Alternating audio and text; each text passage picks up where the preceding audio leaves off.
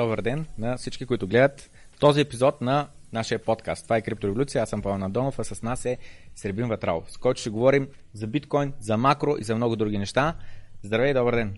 Здравей, Павел, благодаря отново за потретената покана. Да, так му се чуих трети или четвърти път ни гостуваш, вика за трети път е. Добре, ами хората много те обичат, много интересни са им разговорите. Обичат силна дума. Наскоро, преди да започнем, говорихме за монетизация на канали и така нататък. Я споменах нали, Патреона, където е система, където хората подкрепят. Някои буквално ти дават пари просто да подкрепят, други искат да се възползват от някакви бонуси, които идват с Патреона. Скарах се в кавички, скарах се с един Патреон в Дискорда, защото а, той беше казал, нали, каква свобода, какви 5 лева, нали, биткоин, ако струва 5 лева, нали, никаква свобода няма отиде, нещо такова. И той каза, нали, за мен биткоин е само пари, само това го интересува, да купи и после да продаде на по-висока цена. И ъгъл, под който аз подхванах нещата, първо казах, нали, напълно приятелски към него, така да се изразя, говориш така, защото си бедняк. И а, като аз съм, опитам, обичам така с изкрящо изречение, за да накарам човека да скочи и да се ядоса и не знам с какво, обаче да допрочете останалото, което е важно. И какво имам предвид? За хората, които а, знаят как да градят, имат умения, предприемачи са и така нататък, те знаят, че ако решат, ако положат усилията, те проблем с парите няма да имат. Обаче има други проблеми, които парите не ти решават. И за тези хора биткоин им дава свобода. Така че да, съгласен съм за някои хора, които едва връзват двата края, които примерно а, просто нямат възможността изобщо се замисля за тези други проблеми, които може би в момента все още за тях не са от, първа, от първо значение, но рано или късно може би биха стигнали нали, до този момент. Но за хора, които вече са, примерно, нали, аз за пример Джак Дорси, нали, човека създал Twitter, мултимилиардер, не знам си какво, дали се занимава с биткоин, защото се опитва да купи после да продаде на по-скъпото. Абсурд! За него наистина това решава реален, много важен проблем на човечество и се отделя от времето ограниченото време, на, докато е жив, докато е а, дали с, а, как да кажеш, работещ мозък на тази планета, да може да подпомогне този въпрос. Та твоето мнение какво е на тема биткоин? Само цена ли е? Дава ли свобода? На кого дава свобода? Аз ако а, реферирам това, което спомена за твоя патреон, че го интересува просто от пари да направи повече пари, което е изключително грешно. Нали, фокус обикновено е да създадеш стойност, всичко друго си идва на мястото. Нали, парите няма как да са самоцел uh, wealth creation, къде е това, което прави за обществото, така че той те възнагради обратно. Това е далеч по-устойчиво. Нали? Ако просто гледаш uh, да изкараш повече пари, е много абстрактно, защото парите не са крайната форма на благо. Нали? Те е само прокси механизъм. А за въпроса с uh, дали биткоин дава свобода ли? Ами, аз занимавам с бизнес от 1997 година от още тинейджър. А, като през години съм еволюирал, нали, какво съм искал да постигна, да се чувствам по-свободен. Нали. И да кажем, постигам а, в, ран, в ранните си 30-те години, вече съм милионер от а, това, което съм направил като бизнес. Well, а, достатъчно за обществото, че то да те възнагради като а, отплата. Но пак не съм се чувствал достатъчно свободен, защото съм се чувствал под заплаха образно казано, че да речем могат да ми бъдат заполирани средствата, да ми се конфискуват имоти, да бъда нападнат легално под а, всякакви претекстове. И, нали, и, и тогава съм а, в себе си търсил решение какво е това, с което се чувствам, че, има, че, че ми дава най- най-силна защита на property rights. От а, всякаква форма на вмешателство. Държавна, неправомерна, партньорска и каквато и да е друга. Така че бит, когато с времето еволюирах до какво е биткоин, защото в началото, нали, и аз съм погледнал по-спекулативно, но последствие проглеждаш, че всъщност а, от моя гледна точка ми дава страхотна защита. Нали, че това, което съм създал и обществото ме е възнаградило, сега мога да превърна във форма на енергия, която не подлежи толкова лесно на а, Конфискация. амортизация. Mm-hmm. Нали, дали, защото хората понякога а, искат да накажат богатите чрез данъчната система. Дайте да, ги, дайте да да гласуваме за политици, които ще наложат по-високи прагове на облагане. Това също е форма на наказание. Значи ти си а, инвестирал от времето си на младини, аз моите 20-те години съм работил доста, бих казал. А, не просто партите и простотия, наистина да пише код, да чета как се правят сайтове. Абсолютно самоук, ползвайки интернет ресурси основно. И тогава вместо се забавлявам, фокусът ми е бил какво да направя, за да съм полезен на обществото. защото искам а, да живея по-добре от а, моите родители, да речем, и това, което а, моят социален статус към този момент. Нали, аз трябва да вкарам много повече енергия към даден момент, като input cost, за резултат далеч в бъдещето. И сега представи си, ти инвестираш 5-6 години hard work, създаваш някаква система, която се благодаря добре, и после ти влизаш в а, така наречен 1%, 1%ers. И популизма на политиците е такъв, че ами, IT-те са добре платени в момента, тия лоши капиталисти. Дайте да променим системата на облагане от фиксирана, фиксирани 10% към прогресивен данък. И всякакви такива простоти. И това е леко обезкуражаващо. Обаче, ако а, си добре информиран, както е биткоин да речем, много време, защото аз не мога да спра глупостта на масата от хора. Те винаги се подведат на популизъм. Дайте да ползваме силата на, а, на данъчната система, за да накажа съседите ми. Нали, за да отнема повече от него, за да има за мене. Съседите ми, които имат повече от мен, но за... никой не си задава въпроса, а защо има повече от мен? А, да, той, той човешка, как го кажа, а, а, дълбоко човешки, то не е проблем ми, заложено е в нас, нали, да имаме тези слабости, да могат да бъдат експло, експлуатирани. Политиците като мутрите в обществото, нали, могат да не насъскват едни срещу други. И това разделение помага те да са там. Нали, да, едни от други да се плашим, вместо да се колаборираме, което дългосрочно води до най-прекрасен резултат за общество, ние сме разделени по хиляди теми. И това подхранва стейтизма, подхранва политическите системи. Така че аз не виждам това разделение скоро да свърши, но за себе си мога да се предпаза, като държа а, спестената ми енергия от а, от вложената ми преди дълги години, която се е върнала като а, покупателна сила в последствие, да я превърна в криптоенергия. И от тук нататък аз да не се вълнувам толкова дали съседа ми ще се подведе на популизъм и ще гласува за всякакви левичари, идиоти, без значение какви.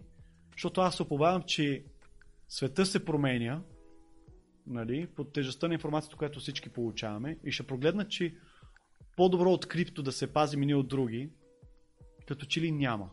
И когато няма как да ме накажеш лесно, единственият начин да получиш нещо от мене е да намери начин да колаборираме. Да, да има fair play. И то оттам идва и развитата цивилизация. Тя не идва от това ти да си по-силен физически да ме накажеш, да ме експлуатираш, да нали, ходи там, ури картофи извади ягодите, защото та, а, силата на, на, как да кажа, екстракша механизма под а, под, а, от страх е до, до, до един предел. Ти никой няма да еш повече от само и достатъчно за да не те убият. Но ако имаме колаборация помежду си, не се страхувам, че ме убиеш, всеки дава много повече от себе си. Така изведнъж обществото почва да се развива. И затова и появата на Gunpowder развива обществата, защото изведнъж и силни физически и слабия си зараняват възможността да се унищожат взаимно. Нали, аз мога да застреля, ти мога да застреляш. И понеже и за двамата е много лошо това, дайте да намерим баланс. Как да се развива търговията. Така че много high-level societies идват от такива, в които има high trust и невъзможност едни от други да се унищожат. Единствено да има play и тогава едно общество ще е много по-богато. Нали, така малко дълъг отговор, но... Да, да, не, страхотен, страхотен отговор. Аз мислих, а, нали, пример, ако имаш един а, ресторант, всеки един служител, който работи в ресторанта, той работи там, защото няма, е, друга да ни му предлагат по-добри условия на труд или по-висока заплата, или просто чувства сигурен, че този ресторант няма да фалира, знае с шефа, знае с колегите, приятно му е там и така нататък. Всеки един клиент, който се храни в този ресторант, отива там, защото цената е конкурентно способна. Всички са доволни. Шефа дали, той дава заплатите, защото знае, че ако не ги да ти е заплати, тия хора ще тръгнат и край. Та всички реално работят в една голяма а, а, колаборация.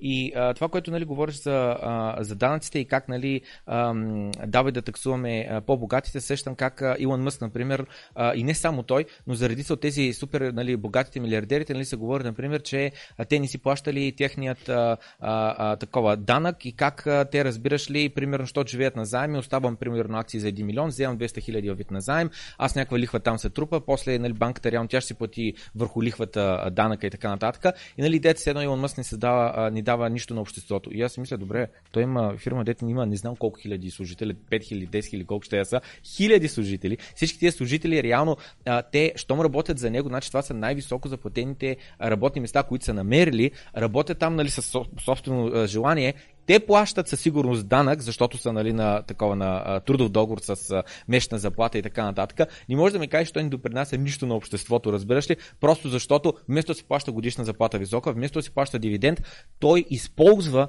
напълно легално законодателство, както работи, оставаш някакъв депозит, теглиш кредит. Нали, с други думи, дай да спрем кредити срещу депозити тогава и да решим проблема с богатите. Да, това е популизъм, за който говоря, че много лесно се експлуатират тия човешки слабости. Той имал повече, он е еди. Обаче представи си, ако си толкова богат вече, няма нужда да работиш. Не само ти и следващите няколко поколения.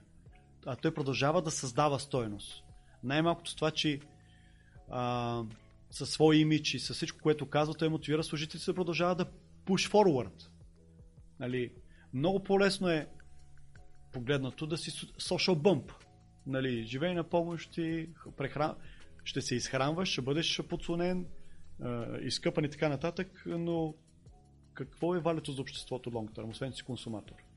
Докато човек милиардер като него, вместо да почне да консумира ексесивли най-добрите яхти на планетата, най-добрите къщи, най- най-доброто изкуство, да си огажда на себе си, на тия най-низки страсти, искам само моето его да си подклаждам, той продължава да създава стойност реално от интерес за цялата планета, нали, човечеството като цяло. Така че ако данъчната система е такава, че създаде а, негативно а, дис, дисентивайзва, бяга ми думата, дис, а, демотивира хората. Демотивира хората готови да създават стойност. Те ще преминат в позиция на консуматори, което е по-дистрактив, защото консумацията е консумираш, ядеш и нали, изхвърляш. Много по-трудно създаваш сложни нови неща, защото изискват тая сложна амалгама от взаимоотношения, от случайни срещи, някакъв спарк в мозъка да доведат до някакъв, някакво, някакво прозрение, от което да доведе до по-голяма ефективност цялата економика. Нали, докато ако си цъкам просто фаш, а, масурчета и си хапвам ефтина храна и съм подслонен, окей, съществуваш, преминаваш а, и изчезваш, но какво повече добави към обществото? Нали, затова такива луди като него, дето продължават да работят, въпреки че няма нужда, са супер ценни за, за, за цялата ни цивилизация. Абсолютно. Там идват всичките подобрения, от които всички ние живеем по-добре. Дори той е social bump, който живее от масури по цял ден. Преди месец някъде а, гостува той при ТЕД, а, от ТЕД Talk, нали, а, организацията или там каквото се води. Та, та и в интервюто си с тях той а, коментира как, забравих коя година беше, 2013 или 2017 или коя каза, мисля, че 2013, били са абсолютно на прага на банкротиране в Тесла, защото просто са имали ужасно много проблеми по а, а, а, автоматизацията на създаването на колите и каза, аз 3 месеца подред спах на пода в офиса. И вика, това го правя, а, нали, абсолютно да, като състановище. В смисъл, че не да се крия, а публично го правя, на всеки го показвам, защото знам, че всички работят не по 8 часа на ден, по 12, по 16 часа на ден. Знам за проблемите им вкъщи, жената вика, стига си оверворкал, не знам с какво е така нататък. Не знам за всичкито как ти то се наслагва физически и психически всякак си върху тези и стормоза. И нали той казва, всичко, което моите служители изпитват, аз го изпитвам 10 пъти повече. Защото ако се провалият нещата, Нищо, те са добри инженери, те са добри, еди си какво, ще могат да отидат в BMW, ще отидат в Mercedes, ще отидат някъде другаде, да. И освен това ще получат парите. А той вика, не само, че всичките им пари са тук на линия, ами освен това неговата визия, неговата мечта, неговото желание как да промени света е на, също на линия, нали, на маста сложено като залог. И освен това целият му имидж и така, всичко. Той реално всичко ще загуби, ако това нещо се провали. Така че да, те са под цялостно стрес, но той още повече под. И да, те са там в фабриката, но той през това време не е някъде да играе голф, не е някъде с други милиардери и милионери да си а, лафят и а, да пият заедно, ами той е там, заедно с тях да работи, но просто за жалост няма как. Няма как един човек да свърши всичко. Има нужда от всички други, тия други инженери. Това е въпрос на философски поглед върху живота, нали? Общество, което цени предприемачите, wealth creator, creatorите, винаги би трябвало да е по-богато. И погледни, нали, червената чума, комунизма до какво доведе източния блок и какво доведе а, Запада, в който е по-капиталистически от край време. Нали, няма как обща безотговорност да води до някаква мотивация всеки да дава повече от себе си. Нали, при комунизма а, всички сме еднакво по-бедни. И, и то е физика и, и, и общака. А разликата за плащането не е огромна, защото нали, така е удачно. За да е било по-изравнено обществото и пълни глупости, нали? Няма такова нещо. Всеки трябва да бъде възнаграден според а, а, реалния му импакт върху цялото общество. Ако аз дам технология, която спестява на хората някакви часове всеки божи ден, да, ще бъда трилионер. Но реално ти, ти самия не си трилионер. В смисъл, на тебе се възлага да похарчиш жетоните, които обществото разполага и ти казва, спести ни много време, ето ти сега нашите обществени жетони, пари, твой с проблема как ще ги похарчиш. Имаш една брой минути, часове, които ти остават на земята. Така че голямото богатството е по-скоро тежест. Е, леко, леко като политик ставаш, но вместо политици, които са елементарни популисти, в случая е човек, който е създал стойност, разбира много повече какво е ценно, да ги реалокира в обществото. Така че аз съм много за а, богатите хора да разпределят капитала, а не политиците, които обикновено не са успешни а, като начин на мислене, по, наблягат на популизъм, нали, социопати. Много по-низки страсти използват, които разрушават обществото. Общество базирано от безброй капиталисти и с голяма децентрализация, не на, не на това да събираме а, в една голяма каца мед нали, а, за данъчно преразпределение, в която могат да бърникат безнаказано политици и чиновници, ще е винаги по-бедно от общество, в което капитала е оставен да бъде преразпределен за обществените нужди от фил... чрез филантропия, че, хора, които се познават на, на локално ниво. Нали, тая борба между централизация или децентрализация. За пример, в Швейцария една трета от данъците, от всичко, което събира, се управляват от общините на най-низко ниво. Една трета от а, кантона и една трета от федералните. Това е една прилич... едно високо ниво на данъчна децентрализация при сегашните ни обстоятелства в света, докато България все още централизацията на изземането е голяма към София и малко на брой чиновничета, паразити, които не са създавали никога стоен в общия случай, те са се навряли, навряли под сянката на държ, държавната опека и им се дава възможност да разпределят милиарди. И стимул е такъв, че те трябва винаги да харчат дори неразумно, за да може до година да претендират, ами трябва да повишим бюджета, защото вижте не стигат. Целият инсентив там е да, да се харчи неефективно. Защото до година, като трябва да се мисли пак колко да получат бюджет, ако те са го харчили ефективно, един вид, дали някой над тях ще каже, вижте сега, справят се добре, няма нужда да искате повече. Така че целта е винаги да се харчи неефективно към близки и познати. Значи... Докато когато сме ние на ниско ниво децентрализирано, корупцията не работи по този начин. Аз ще оценявам много повече параметри. Дори твоята харизма как ми влияе дали да правим бизнес. Докато политиците няма харизма. Има схеми. Вчера, буквално вчера, а, гледах един клип много интересен за събърбс в Штатите. Тия деца нали, с къщичките, къщичка до къщичка, с малко дворче отпред, там с полянката, драйвуейда, да, за колата и така нататък. И а, наричаха го едва ли не понци схема, понци схемата на тези събърбс. Защо? А, нали, защото говорихме за, за данъци, за преразпределение на данъци и така нататък. И в тия събърбс, тезата на клипа, и аз голяма лойка намирам в това, което а, а, чух и видях, а, е, че а, в един град тип София или тип Варна или било тип Лондон, където имаш а, няколко етажа нали, нагоре сгради и особено в Лондон това е много типично, ти имаш хай стрита, където е нали, главната улица и долу са ти магазинче, магазинче, магазинче на първия етаж, но реално отгоре са пак ливи такова, апартаменти, нали, не знаят ли хора, които живеят там. И а, а, за квадратен метър който имаш, данъка, който се плаща реално не е малък, защото ти имаш данък на магазина за такава нали, търговска площа, това данък за първи имот, за данък за втори апартамент отгоре и така нататък. Така. И това нещо го имаме от много време. Съществува такъв модел и той работи и с времето това, което става, града започва да расте на страни. Започва да расте насам, започва да расте насам, започва да расте насам. Въпросът е най-близката точка, която все още не е застроена, но е най-близка нали, до, това, до центъра. Защото няма как да растеш само в едната посока, от другата страна нали, да остане празно. Така. Освен ако нали, няма нещо физически планина или река или нещо такова, което нали, пречи. Така.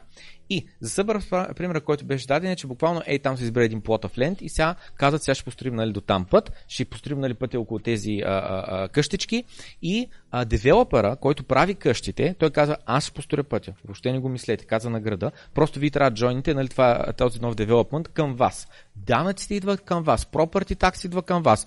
Аз буквално ви давам безплатни данъци. И излива се един асфалт, правят се къщичките, продават се къщичките, очевидно трябва да се пораде на печалба, защото иначе девелопър ще фалира. Та той примерно построи 10 къщички, а, а, примерно по 300к, колко идват там, а, 10 къщи са 3 милиона и примерно трябва всяка къщичка примерно да му на по 200к, плюс асфалта като излезе, средна цена 230к, останало 70к печала. Абсолютно примерно цифри. Идеята е следната, че това нещо работи първите 25 години. Защо? Защото през това време асфалт все още е сравнително а, нов, сравнително а, а, млад и а, ако се появи някоя дупка, малко там закърпиш, готов. Обаче след 25 години вече тотално изтича а, експлуатационния период на този асфалт и в повечето случаи вече става много се почва да се разрушава. За 5 години вече се влушава толкова, колкото примерно за предните 25. Следващите 5 вече пак ептен за нищо не става, ужасно се набука, ужасно на нищо и ремонтите започват да стават много скъпи.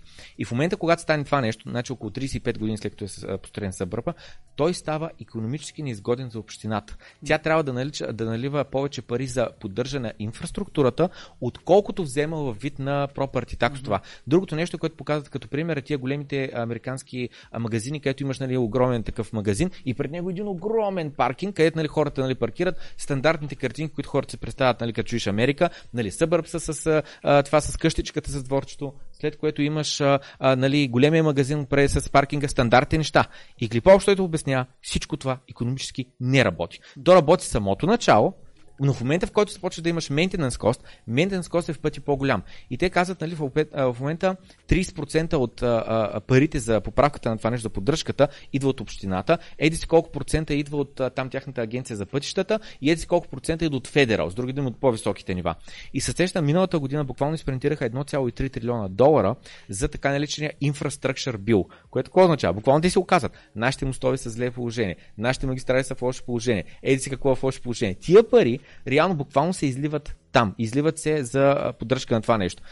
И сега ще прехвърля топката върху тебе, само да завърша, че щатите са на дефицит вече сумация години подред. Техният външен дълг, нали, гледах го от, още от 90-те години, 2000-та година и така нататък, че той от 2000-та година до сега, тогава започва истинската ескалация, защото 2000-та година, ако не се бърка, беше нещо от рода на 50% debt to GDP ratio. Нали, защото ако един човек му расте дълга, но му расте пъти по-бързо дохода, няма проблем, защото имаш по-голям доход. Но на тях дохода им расте по-бавно дълга и от 50% депто GDP ратио, колко дължат към колко им е, а, а, събират от, а, от данъци и така нататък, е в момента на 150% депто GDP ратио, радиото, така, съотношението. И, и, освен това, на Balance Sheet в момента е 9 трилиона. Сега от 1 юни те започват вместо Quantitative Easing, Quantitative Tightening, което означава, че ще започват да разтоварват от Fed Balance Sheet. Спирам тук, защото след това искам да минем през лихвените проценти, но изкоментирай на това, което чу. Как ти звучи? Доста, доста информация ми, ми изля. Значи, ставаше въпрос за неустойчивостта на, на събърбиите. Да. Което е американската мечта. Си имаш къщичката, да живееш там. Сега, по принцип, Америка е доста огромно пространство.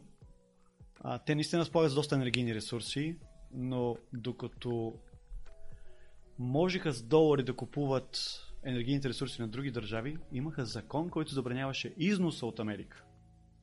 И под претекст за environmental protection, бла бла бла, пречиха за нови разработки. Чак когато ги удари в световната финансова криза 2008-2009 година, изведнъж се повиха пари за разработка на шистов газ и прочие, защото може би виждаха, че long term долара ще има проблеми. И един от начините да бъде защитен, като да не колабира, е да стане конкурент за енергийни ресурси. Долар да бъде бекъпнат от Energy, както е, както е петродолар системата реално. А, така че те са по-wasteful от нас, европейците, но ние сме доста повече хора на по-малко територия. А, и докато имат световна резервна валута, те може да се позволят да бъдат unefficient, защото изнасят доларите по целия свят, ние ядем инфлация, а те в замяна получаваха всякакви блага, да си правят широки се бърби и така нататък. Но това ще избие. В Америка а, има прави, че данъците за собственост са доста високи. А, точно защото тая, а, трябва да се ребалансира а, тази енергийна а, а, неустойчивост. Нали, да имат частен път до една къща на няколко километра от града. А ако в Европа е, България в момента данъка върху собственост е 0,1-0,2% от данъчната му оценка, в Съединените щати е между 1 и 3% от данъчната му оценка. 20-30 пъти повече. Така че много повече трябва да мислиш за собствеността, има ли смисъл. Да е... Добре за чиновниците. Те се хранят много добре от това, че всеки се е набутал, построил някакъв асет и сега твой си проблем е да ще платиш property taxes. А... Но като се обръщат и спомена и дефицита, че работят толкова години. Те са длъжни да работят на дефицит, защото доларите няма как да пропагейтнат, да се а, просмукат по, свет, по света. Тяхната роля като финансова империя е да бъдат консуматор. Затова 70-те години от индустриален пауърхаус, нали, от коли Детройт, града на автомобилостроението и така нататък, буквално свичнаха. Сега ще станем финансова империя. Това не е ли много щупена система? So, Искам аз да бъда консуматор. Не може ли аз да принтирам парите, изхвърлям навънка и аз да съм консуматор? Може, ако разполагаш достатъчно термоядрени оръжия, достатъчно бойни самолети и всякакви други страшилища. Нали, затова говорих, кога едно общество е по-богато? Когато едни от други не се страхуваме и даваме повече от себе, защото колаборираме, или случай на много макро ниво, държавите ни от други се, се страхуват или сплашват. Америка може да ти дръпне конците по някакъв начин. Ако не економически, терористични атаки. Пак пак да ти създадат е, проблеми в економиката. И ето казвам, че е възможно държавите извършат тероризъм.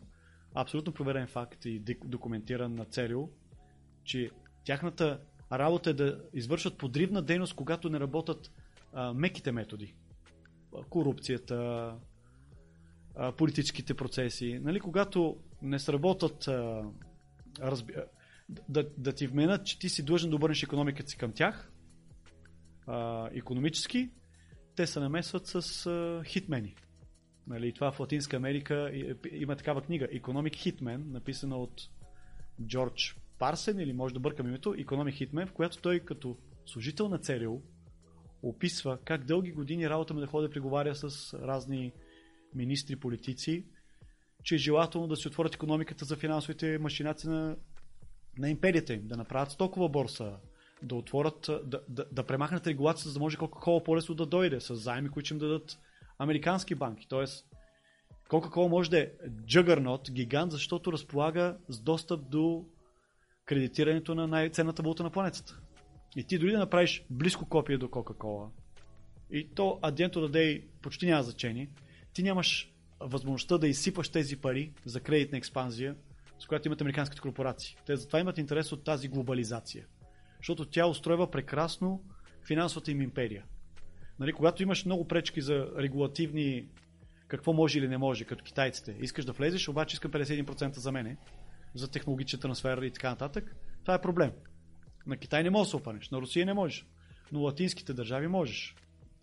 И има пример а, в книгата, когато преговарят с президента на, на, на Панама да удължат контрол върху Панамския канал, който е строен от американските компании, а, с 100 годишен ли, лиз. От 1899, сега мога да бъркам точно годините, нали, 100 години американците имат контрол, приоритетно да решават кой да влиза и излиза, защото то става, не е въпрос само на пари тук. Те могат като контролиращи канала да избират приоритетно американски корпорации да имат контрол, достъп. Може да е с цена, да ги привилегироват. Разбираш ли, правиш твоята економика по някакъв начин по-конкурентна. И президента на Панама отказва. Казва, не съм съгласен да удължим, нали 100 години мисля, че е достатъчно. Налапахте се и го убиват. Уж. Да, буквално а, хеликоптер или самолета му пада. Точно след преговорния процес, няколко седмици по-късно, нещо се случва. А, връщат си нали, политика, плащат цена за да си върнат контрол върху канала и от тогава Панама економически подема е страхотен. Сега ако видиш картинка на Панама в Google, То прилича на Нью Йорк. Защото този канал произвежда 3-4 милиарда под формата на физ, които преди, ходят, преди са ходили в американски банки, сега влизат в, на панамски банки или правителството, които може да ги ползва за социално развитие в, на, на, на тяхната територия, а не да, да потъват в а, някакви други империи. Същото се случва и в Чили а, с преврата. Истории колкото искаш на американско вмешателство, чрез ЦРУ и други техники, такива Deep State а, а, апаратури, да не допускат Южна и, Центра, и Централна Америка да се откъсват от орбитата им. Да. Защото големите държави разполагат достатъчно страшилища и, и, и, и лово, да ти кажат под, под една и друга форма, че трябва да насочиш економиката си към тях. Ти ще, ти ще ни шиеш а, дрехите, друг ще копае рудата, четвърти ще а, предлага нощен живот. Разбираш ли? И, и, и, така вместо а, приоритетно твоята економика а, да е насочена да развива собственият ти социум, ние подлъгвани от финансовите машинации на по-високите пари и прочие, работим за аутсорс. Но аутсорса не води обикновено до а, погледнато най-макро ниво, твоя фокус не е към българското общество и територия, а към да речем, защото работиш в момента за английска фирма. Ти добавяш стойност за тях по някакъв начин. И това е заради ти, е, всякакви такива дисбаланси финансови, за да ни подлъгват в момента американците, работете за доларовата економика. Нали, докато ако ние си изградим fair play, fair trade, няма нужда да работиш за аутсорс, защото за теб е най-важно quality of life тук, където се намираш. Ако не си подлъгван от тия монетарни жетони и да работиш в момента за някой на хиляди километри. Та, дефицита показва, че дълго време целият свят работи за Америка. Това се променя, as we speak, а, по тежестта на Китай, Русия, Европа, ако щеше, Европа като континент, като износен джагърнот е уникален. Много, реално по-голям от Америка. Затова според мен е тук, като мисля конспиративно, американците пречат всячески Русия, Изтока и Европа да се съюзат, да имат едни добри trading relations, защото това реално прави долар безмислен. Нали, еврото е втората най-важна валута. 25-30% от световна търговия. И ако ни пречиха по такъв всякакъв изкуствен начин да се взаимодействаме с руснаци и с китайци, би трябвало еврото да е най-ценната валута на планетата. Защото тя е подкрепена не само с енергия, но и с крафтменшипа на европейците, който е изграждан столетия. С красивите коли на италианците, с а, инженеринга на немците, с а, sales skills на британците, с а, храната на испанци и французи. Тоест много по-разнообразна економика, подкрепена от реални блага. Докато американската економика погледнеш на, на, като показатели на износ, те са предимно техника, те са предимно финтек, банкинг и всякакъв такъв друг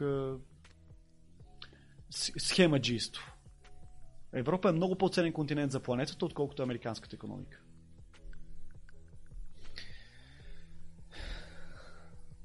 Слушайки те, нали, едно и също нещо ми до главата, че абсолютно в момента а, жетоните, както ти ги наричаш, нали, парите по начина по който те работят, а, е изкривен. А, и има много политически а, игри и много задколисни неща, които не са на принципа на свободна економика, на който носи повече стоеност, той ще получава. Ами, буквално има нали, натиск, не говорим на хора, на цели нации се получават натиск, убийства на президенти и така нататък, какви ли не абсурди. Та, ако сме на а, нулева инфлация тип биткоин монетарна политика, това би ли решил тези проблеми, ако никой няма достъп до принтер? Или би сринал економиките, защото не може да живеем без 2% инфлация? 2% е пълна измишлетина. Поредната а, кенесианска глупост, нали, която ни се втопява от десетилетие. Давам реален пример. А, Америка... а, новата американска държава, формирана след, израста, след възстанията срещу британската корона, 1776 година, се базира на, на сребро и злато, които да бъдат hard money. Даже в Конституцията ми е записано, че когато а, федералните създават книжни банкноти, те трябва да са обезпечени с еди колко си грама злато или грама сребро. Защото те знаят за машинаците на британците, как са им инфлирали економиките бумен баст и новата държава е доста анархокапиталистическа реално. Дори фаундерите на Съединените щати са в начин на мислене хардкор капиталисти. Затова се опитат да ограничат още в Конституцията парите да бъдат money. Ако, ако има инфлация, тя да, тя да изисква да вложиш доста енергия, за да, за да произведеш тези нови жетони. Златото, с които да обезпечиш книжните пари в обращение. Разбира се, рано или късно пак, пак му се намира цакът. Но Съединените щати имат един период от над 100 години, в които няма инфлация. Има реално намалящи, спадащи цени. Това е периода от 1820 до към 1913, да речем. Нали? А, когато економиката им е изключително силна, това е, причините да са силни е няколко. Първо, че те са нов, новосформирана държава. Значи ниски регулации. Няма много чиновници, които да пречат на свободното предприемачество. Често с появата на и разрастването на държавата, се появяват все повече контроли, механизми за контрол. Зор да те да опитат да проконтролират процесите. Защото те знаят, че печатат пари, това ще доведе до лоши неща и дайте сега да опитаме да проконтролираме заплати, колко мляко, колко излиза на пазара, всякакви изкуствени пречки, които са като стени пред водоем. Рано или късно водата ще ги, ще, ще ги, ще ги разруши или просто заобиколи.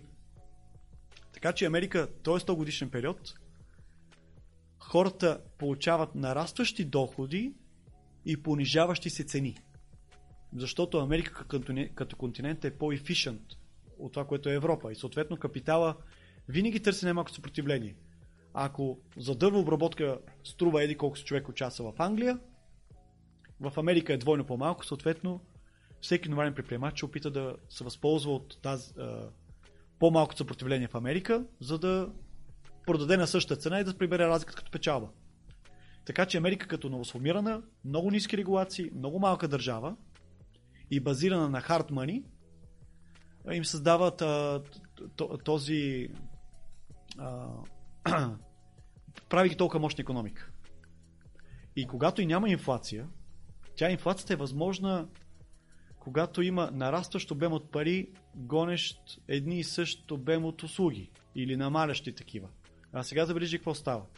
При нарастване на държавата и нейните регулации, тя влушава предприемачеството, повишава бариерите за навлизане и създаване на блага. И тя като иземва повече и създава изкуствено, а, как да кажа, море от пари всеки да потребява, но влушава кой може да произвежда, какво се случва? Няма. Всички могат да потребяват, но все по-малко могат да произвеждат. Неименуемо инфлацията нараства за нещата, с които измерваме реално а, потребление. Така че виновник за инфлацията е свръхрегулации, нарастването на обема на парите, нали, този а, пълзящ стейтизъм и социализъм, който целият така наречен развит свят се проявява. Нали, ние си мислим, че с политиците може да решим да гласуваме, да направя живота си по-предвидим, по-лесен. Няма как да стане. Ти гласуваш, искам да получа и такива социални плащания, искам трудова защита, искам здравна защита, всякаква форма на защита. И те ти го предлагат, окей, монетарно ще направим така, че в момента заплатите на еди кой си да бъдат по-високи, за да фокусираме вниманието им в здравна грижа. Но това изкривява всички, всички взаимоотношения в економиката, защото идват много централизирано. Нали, политиците не могат да вземат решение от името на милиони хора, кой какво вижда и как да гласува с парите си, за да възнагради взаимоотношенията помежду ни. Те го правят по много груп начин на най-високо ниво и после разрушават тия микровръзки, които правят богатството в едно общество. Понеже този процес аз го виждам, че не може да бъде лесно променен, деструктивен е, и отново аз търся как да защита себе си. Глупостта на хората да гласуват за други идиоти, по-големи идиоти или по-големи хитреци, да им гарантира, че живота ще стане по-предвидим, е, няма да намалее. Това, което мога да направя за себе си е да, да се позиционирам в крипто, защото глупостта на политиците само ще се повишава от сблъсъка с информационната ера, която ще направи а, още по-видим House of Cards, в който живеем. Нали, пенсионните системи, колко те са обречени реално. Нали, по всякакви показатели, в момента не само, че не стигат парите, които ни вземат от заплатите, за да отиват за пенсионни обещания, те трябва и да облагат всякаква друга фор... наша, наша економическа дейност, чрез акцизи, чрез ДДС, чрез какво... глоби, ако щеш, от спидинг тикети, за да поддържат тази част от обществото, на което преди години било обещана, че ей сега, дайте ни повече кола, ще решаваме вашите проблеми. Ще може да се пенсионирате на 45, както преди години беше в железничарите в Гърция, или сега на 55 или кои си сегменти във Франция. Всеки си гласува за популисти, които да го възнаграда по някакъв начин на гърба на другите, които са неродени дори. И тази глупост, понеже е абсолютно неустойчива, аз мога да гласувам като се измъкна с инфлиращи се жетони, да придобия криптожетони, Да. които са много hard and energy и long term те ще продължат с глупостите си. Но аз се чувствам силно защитен, че няма да получа а, а, няма да ме засегне по този деструктивен начин, както масата. Значи ти гласуваш с портфела си, деца казва, и другия израз, който е нали, клише, но е абсолютно така, че а, биткоин е най-мирната, крипто, а, най-мирната революция. Та, Да, вместо аз да използвам да се протива, да, с Да. цигани на улицата, Да. с оръжие, стига сте еди Да. какво си, аз просто гласувам тихомълко, Да. глобално. Нали? А, и се замисля как наистина просто а, това е нещо, което наистина трябва да се осъзнае как а, хората естествено винаги са готови да гласуват за тези, които му обещават нещо на тях. С други думи, ако имаш а, а, съсловие, в което 30% от хората са пенсионери, те за кого ще гласуват? Ами за този дет така, аз ще вдигна пенсиите, като ме изберете. Те няма да гласуват за този дет така, аз ще смаля пенсиите, защото децата са по-важни, за да има за детските градини, за да има училищата, те са бъдещо много малко пенсионери биха гласували за такъв политик. Само те, които са, примерно, са сравнително финансово а, добре, така или иначе, и не разчитат на пенсията. Но всички останали пенсионери ще гласуват за този, който им обещае по-големи а, а, а, пенсии, особено, примерно, ако казват надбавки, а, примерно за пенсионери болни от тази болест и от тази болест допълнителни. То е хубаво, няма лошо. Аз, аз съм за, нека на хората да им се помага, нали? Особено такива, които имат сърдечни проблеми или нещо друго. Обаче много важен въпрос е, който аз постоянно го казвам, когато говорим за криптовалути. Откъде ще дойдат парите. Нали? И, и пак на тема а, гласуване нали, на страна на пенсионери и така нататък, абсолютно също и примерно, ако се вдигнат а, примерно а, а, бонусите за безработица а, или за нещо друго, все повече хора, които са безработни, се за такива ще гласуват. Или такъв, който работи 3 месеца, след това 6 месеца клемва безработица. Примерно сега там, което е съотношението на месеци, което трябва да изпълняваш, за да можеш да го правиш. Но въпросът е, че а, а, всеки гласува за нещо, което неговата схема, така се изразя, ще сработи благодарение нали, на този политик. И а, реално за- мислят много хора, че реално това нещо е неустойчиво, защото ако всеки иска от някаква схема да работи, то накрая намаля, намаля, намаля, намаля а, а, населението, което реално издържа схемата. И това, което ти каза по-рано, нали, че а, а, ти демотивираш хората. Нали, а, а, караш ги тези, които примерно са готови да работят повече, да знаят повече, да се трудят, да създават повече. Те, ако ни бъдат възнаградени, напротив, биват наказвани, както ти използва думата с по-големи данъци, ами те казват нещо, аз се предам, аз се гледам, системата е така устроена, че е по-добре реално да си стоя вкъщи, почти да не работя, да вързвам едва едва на двата края, но реално с много малко труд и аз по-добре да работя 3 часа на ден и да съм 1000 лева заплата, отколкото да да работя 20 часа на ден, 16 часа на ден и накрая да ме таксуват с 50% плюс данъци. А, тук пак философско макро а, поглеждайки на нещата. Избягаме. Данъци, а, десинте, десинтезване, десин... Да, на хората, а, пенсионери, които гласуват за надбавки, Да. вместо гласуват за децата, дай да помогнете се Да, да, да. Значи, когато гласуваш за някой, защото ти обещава нещо, ти реално гласуваш да се отнеме от човешкото време на някой друг, за да бъдеш ти обслужен. Точно. Обаче не по начин, който е фер. Ние трябва да се разберем, без да се избием, защото това и за двамата е опасно. Ти ще ме наръгаш, аз ще наръгам, шансът да умрем и двамата е голям. Така че с напредъка на цивилизацията, нали, създаваме инструменти за взаимна защита едни от други. Нали, дали, че подобряване на технологиите, появата на ловото, пак споменавам, е нещо прекрасно и двете посоки, че направи опасността из двамата много голяма. И, и вместо, вместо да се трепем, дай да направим начин кой каквото може да добави и да си го разменим чрез паричната система, за да, за да си осчетоводим кой, кой какво дължи в бъдеще за консумация. То, реално парите са счетовод- счетоводна система на обещание за консумация в утрешния ден, която политиците непрекъснато бъркат това, в тази счетоводна книга и променят баланса. аз, трябваше, аз трябва да получа 1000 ябълки. С 7,50 ябълки. Защото така сме се разбрали при, а, как се казва, добронамерени начала, без да използваме насилие. Просто аз съм имал нещо много по-важно и той се е трудил на, да намери тия 1000 ябълки, дал ми ги е.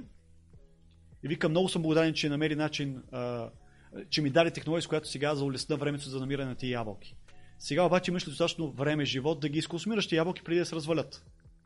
Идва една по-голяма мутра и т.е. 50 ябълки казва, абе, айде двамата съюзим, а, аз не ми се работи толкова дълго да си върна ябълките, които той има в излишък. Знам, че няма да мога да ги изконсумира дори, обаче леко съм а, завистлив или дразни ме, искам да изравним този дисбаланс. И мутрата казва, добре, обаче аз ще взема значителен процент от това, което а, ще, му, ще взема от а, този, срещу когото се обединяваме, нали? И то пак е форма на насилие. И пак той, дето с хилядата ябълки създал технология, за да може по-лесно да ги бере ябълките, следващия път си помисли на, на, на, е, на, на това поколение, което след него е, да, да кажем новото поколение, той е съседа, даде ми много ябълки, после се озиха с един политик, обаче стана белята и ме наказаха. Затова внимавайте, не им се доверявайте, пазете се, защитавайте се, не им давайте никога технология, с която да ги облагодетелствате значително, защото те пак ще справят срещу тебе.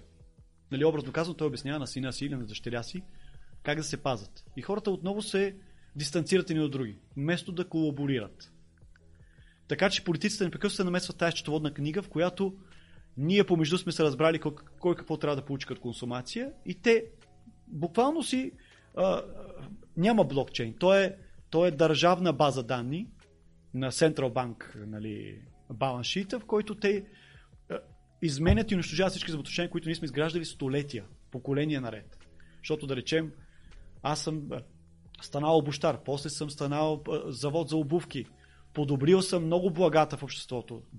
Една обувка, време, време часовете, за да се произведе, е намаляло през годините.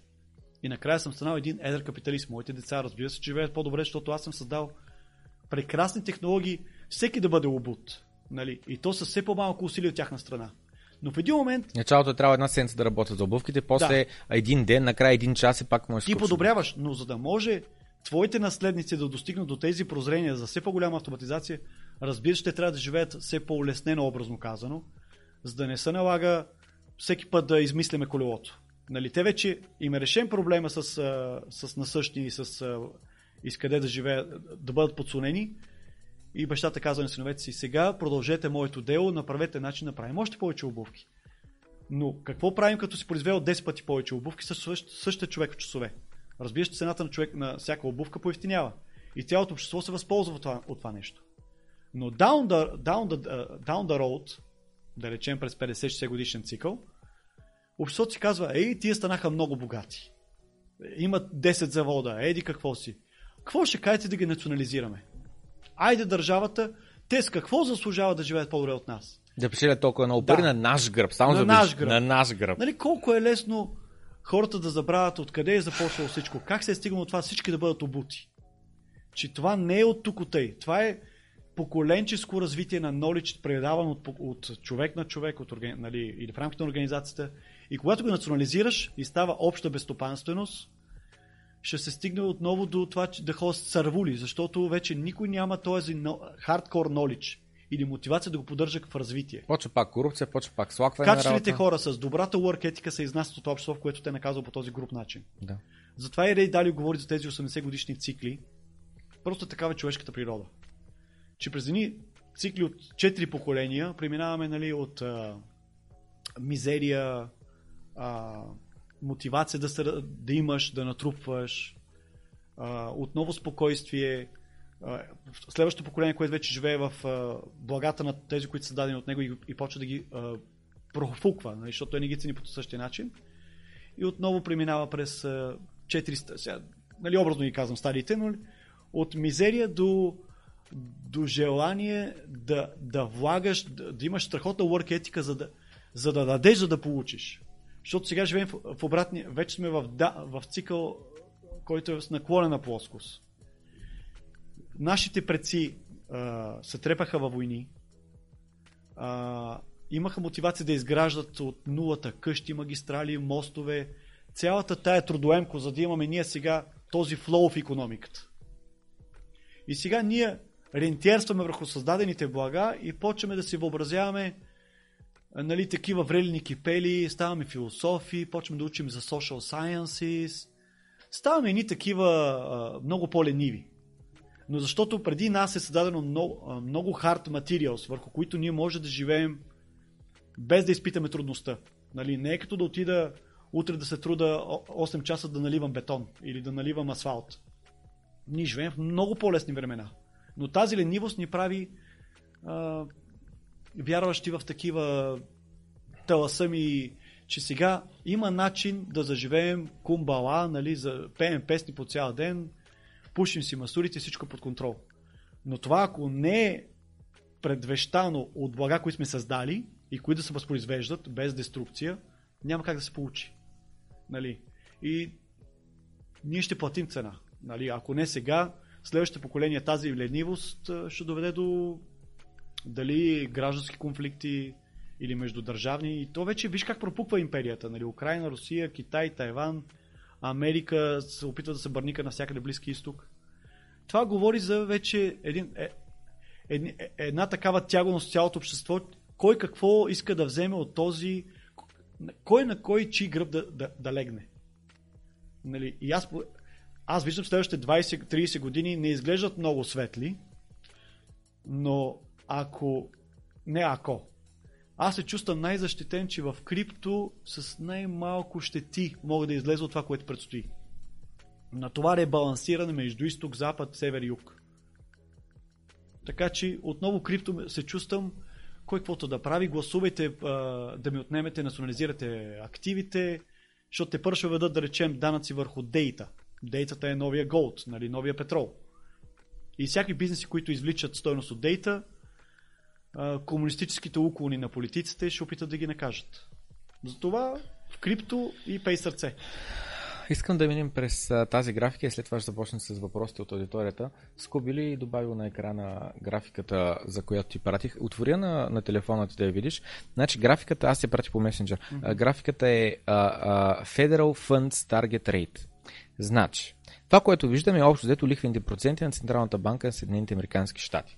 Бих искал просто big picture да им дадеш а, а, а, нещата, които за мен, е, сега ще задълбавим в графиката, нещата, които за мен са, как да кажа, като лостове, са колко е дълга на щатите, колко е GDP-то на щатите, какви са лихвените проценти на Централната банка, колко има на върху баланс шита на Централната банка. Сега не съм пратил а, графиката на балансшита на Централната банка, но общо взето редовната аудитория го знае, расте, расте бавно до 2008, 2008 година рязко тръгва нагоре, 2015 година леко започва да го дават надолу и след което 2019 година пак започваме Uh, един скок първи и 2020 година огромен скок, uh, март месец покрай uh, заразата и в момента сме на 9 трилиона.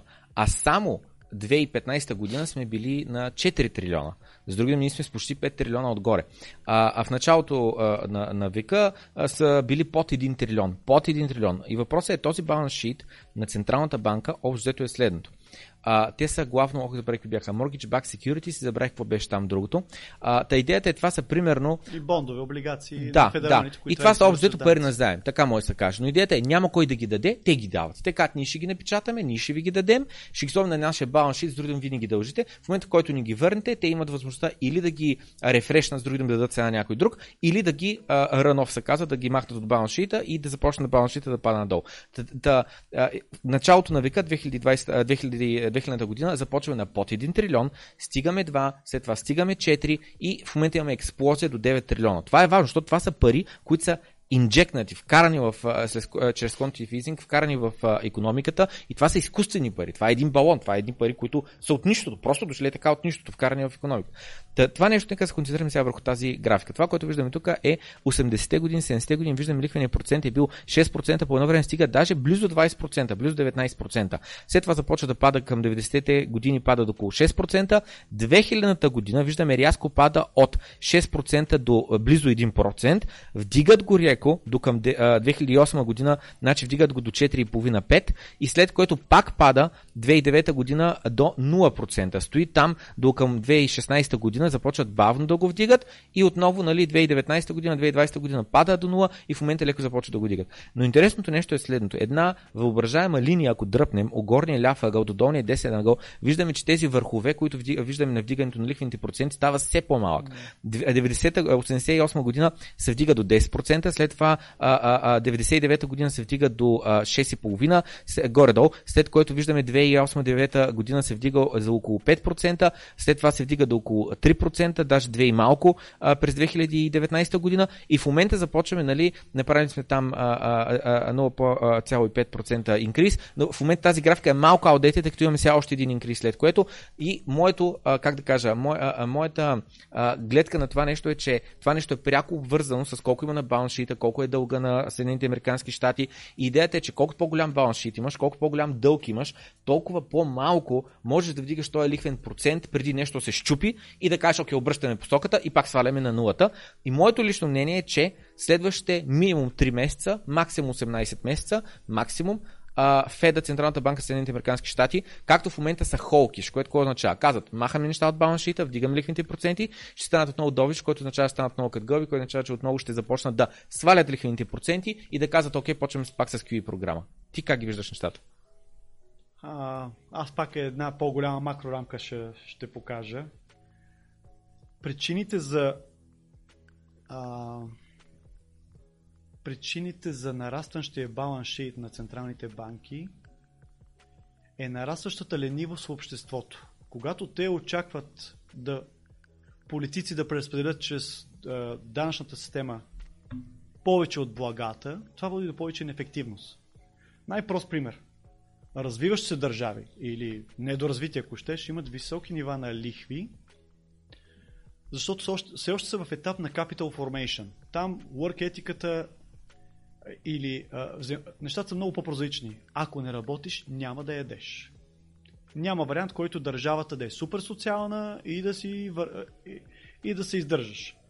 Така че погледни на Индия, погледни Южния Америка, Африка, навсякъде лихвите са по-високи, защото парите са все още ценни. Средният да, човек много трябва... Извиняй, много извиняй. Това наистина, просто го си го представих как наистина, примерно в скандинавските държави, в Германия, в не знам си как, в Англия особено, имаш някакви хора, които са, нали, а, много имаш безработни, които са на някакви помощи, имаш много хора на помощи, буквално най-различни видове инвалиди, а, било то крака, било то ръце, било то нещо друго, които са на помощи и живеят така, и живеят не хубав живот, но окей okay, живот, що горе комфортен живот. Е Точно. И след това само си представи в Африка, а някой, който е без крака, няма че отида да бачка на полето. Буквално там е някаква пълна, как да кажа, е, е, джунгла, survival да фите си. Идеята е просто без значение в какъв кондишън си. Ти трябва наистина да работиш, защото а, а, в, в, няма, няма как си в тежест на обществото, обществото се грижи за теб. Най-много твоето immediate family, нали, твоите брата, сестри, деца, майка, баща, те могат да се грижат за теб. Никой друг.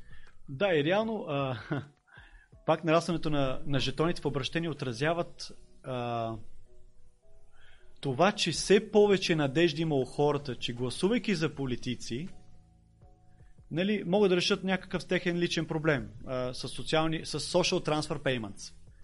Обаче политиците не могат да го решат този проблем. Не могат, трудно могат да накарат да работят двойно повече за съседа ми. Но много лесно могат да изманипулират взаимоотношенията ни чрез паричната система.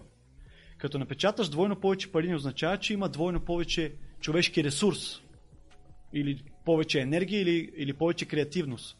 Няма. По-скоро отнемаш от всички, които са а, с вложения, някаква креативност, спести, спестили като енергия за ползване в, бъдещо, в бъдеще, да им отнемеш и да дадеш на някой друг. Затова инфлацията е угодна и неизбежна. Нали? Тя е много политически по-угодна, отколкото дефлация, която е естественият процес, ако не печатаха нови пари. Сега, едно от защо трябва да се печатат нови пари, защото има а, нарастващо население, което между другото мога да обясня защо и вероятно населението в западния свят не, не иска да нараства. Отново е голямата държава, социалните плащания, предсякват family structure. Ако преди, аз пак се отнася много, но ако преди, за да оцелееш, ти трябва 5, 6, 7 деца, за да ти помагат стопанството, защото няма социална държава. Държавата била 10% от економиката.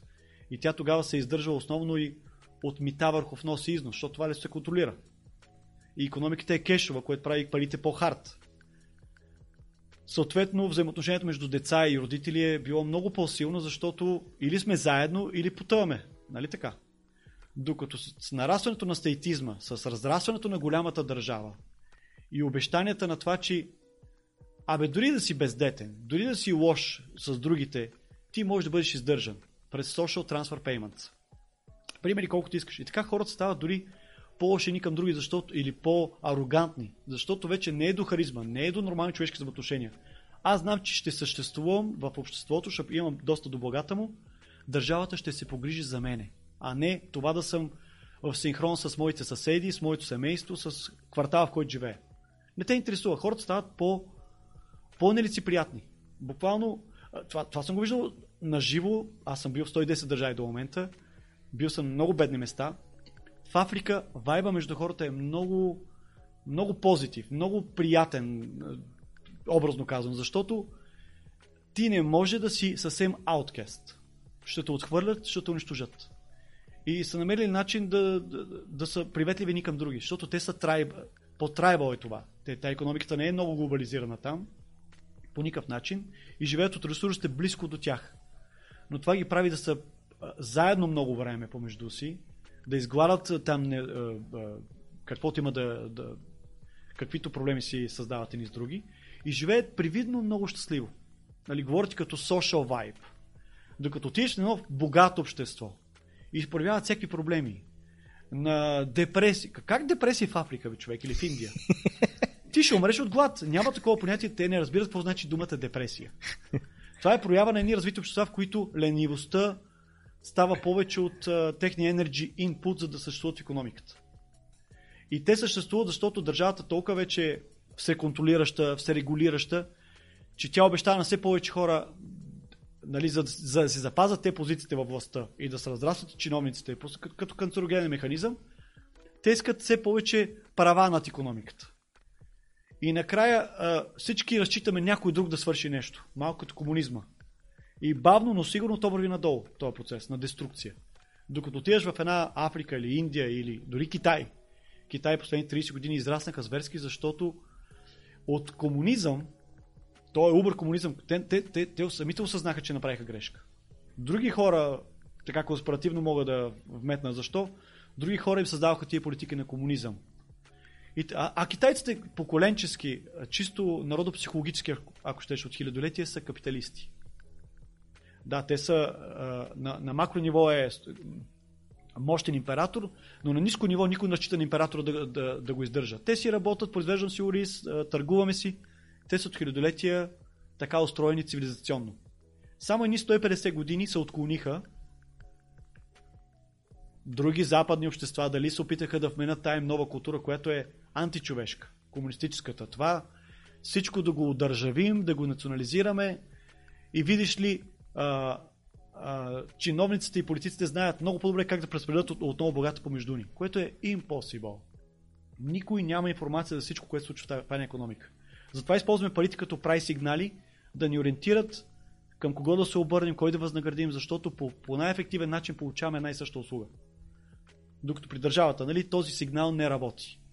И, и мардата, и най-качественият човек при силно регулиран пазар имат приближаващи се цени, което нали, няма как да ми покаже на мене към кой да се обърна за, за по-качествената стока. Защото го защитава държавата, като такси мафията. Защо премахнаха Uber от София?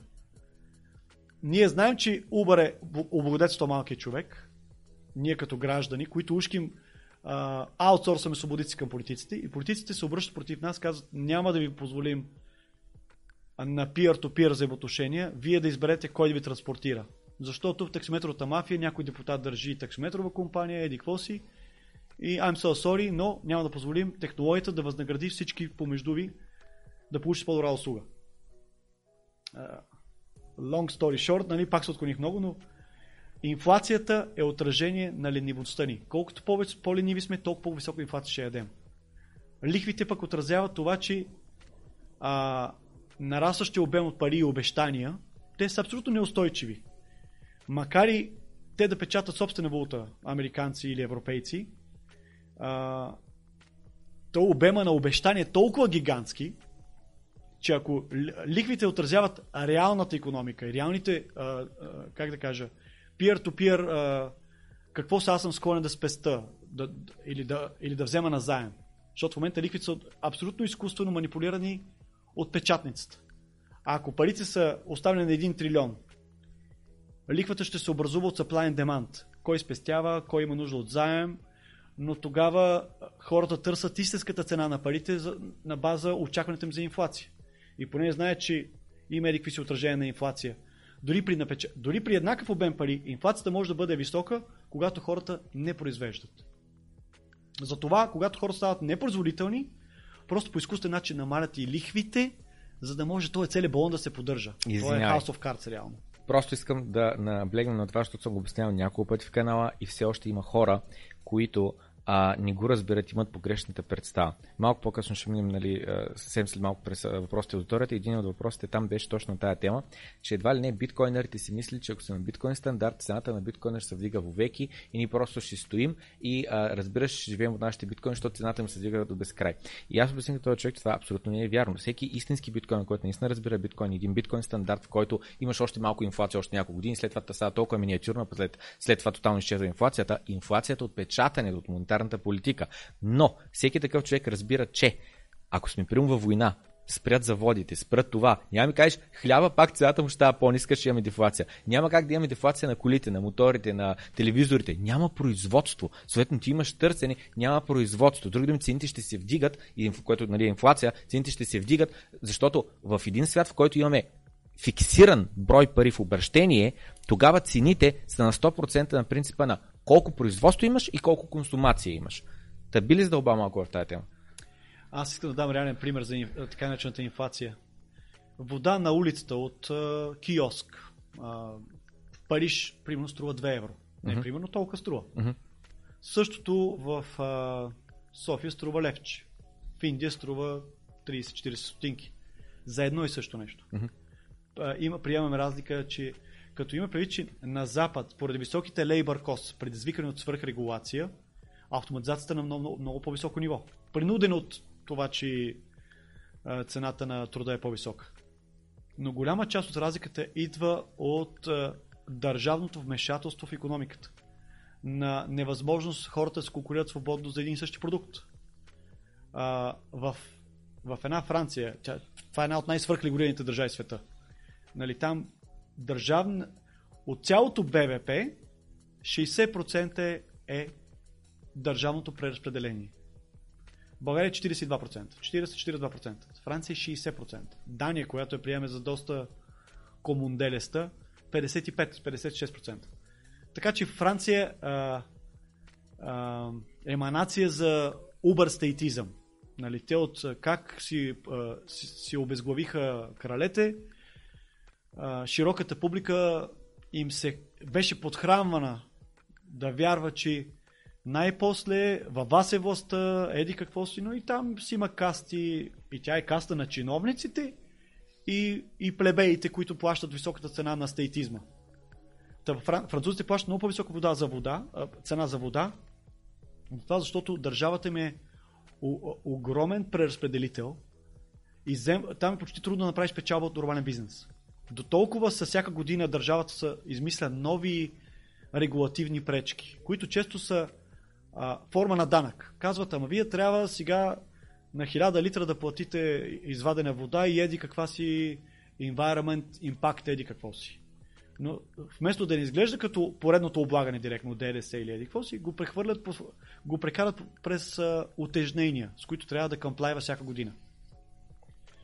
В Индия няма такъв проблем. В смисъл, нивото на държавност е много по-низко, защото хората са много повече и, са оставени всеки да се оправи да се намерят взаимоотношения помежду си. Нали? И цената на водата е много по-ефтина. Като разликата в заплатите не е същия процент, който е разликата в самия продукт. Разликата идва предимно от този безумен стейтизъм. И ние може да се надяваме, че държава ще всичките ни проблеми, но тя само ще предизвика повече инфлация. Защото повече хора ще, трябва, ще се надяват да се облегнат на гърба на някой друг. И то неминуемо, като няма достатъчно блага, малкото произвеждащи трябва да бъдат възнаградени. Те не е възнаградени.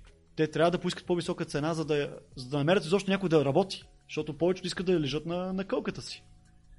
Така че високите цени на труда често идват и от, и от многото изкуствени защити, кой може или не може да работи. Например, в Европа често под 16 години не можеш да работиш. А защо да не може, ако искам аз да изкарам лято си някакъв по честен начин собствени парички, да се чувствам полезен, да си купа неща без да се моля на когото и да било. И тази изкуствена пречка пази някакви други слой, слоеве, които могат да поискат изкуствено по-висока цена на труда. И е, по цялата верига това създава инфлация. Докато в една Турция, нали, в народопсихологията ми, че няма проблем и 12 годишен да помага и да припечава някой лев. И сега не, не съм сигурен дали е законово уредено, но абсолютно въз, общо възприятел да отидеш в Истанбул и да видиш някой млад тинейджър да ти подаде кафе, да ти донесе салфетка или там каквото и да било. И по честен начин да се научи да се труди, защото work етиката дългосрочно е изключително полезна за морала на цялото общество. Без work етика, колкото пари да изсипеш, колкото пари да напечаташ, не решава никакъв проблем. Хората вече са покварени, те трябва да преминат през един дълъг период от 20-30 години, в които да потъват, потъват, потъват, да преминат през катарзис и вече да обърнат цикъла. И това се вижда много добре в Гърция, да речем. Гърция, Турция, народопсихологически аз мятам, че имат много общо помежду си, повечето колкото да речем ние с турците. И си приличат, и са южняци, и, и ги пече повече слънцето. Но геймификейшена в Турция е трябва да се работи, за да има прехрана. А в Гърция гласуваха дълги години на стейтизъм. Дай железничарите да си гласуваме пенсия на 40 години. Дай а, а, стюардесите на 35. Всякакви такива простоти. И накрая гръмна целен балон. Нали, трябваше да бъдат спасени с 200, с, а, 200 милиарда евро, които между другото не отидоха за економиката им. То беше четоводна схема там.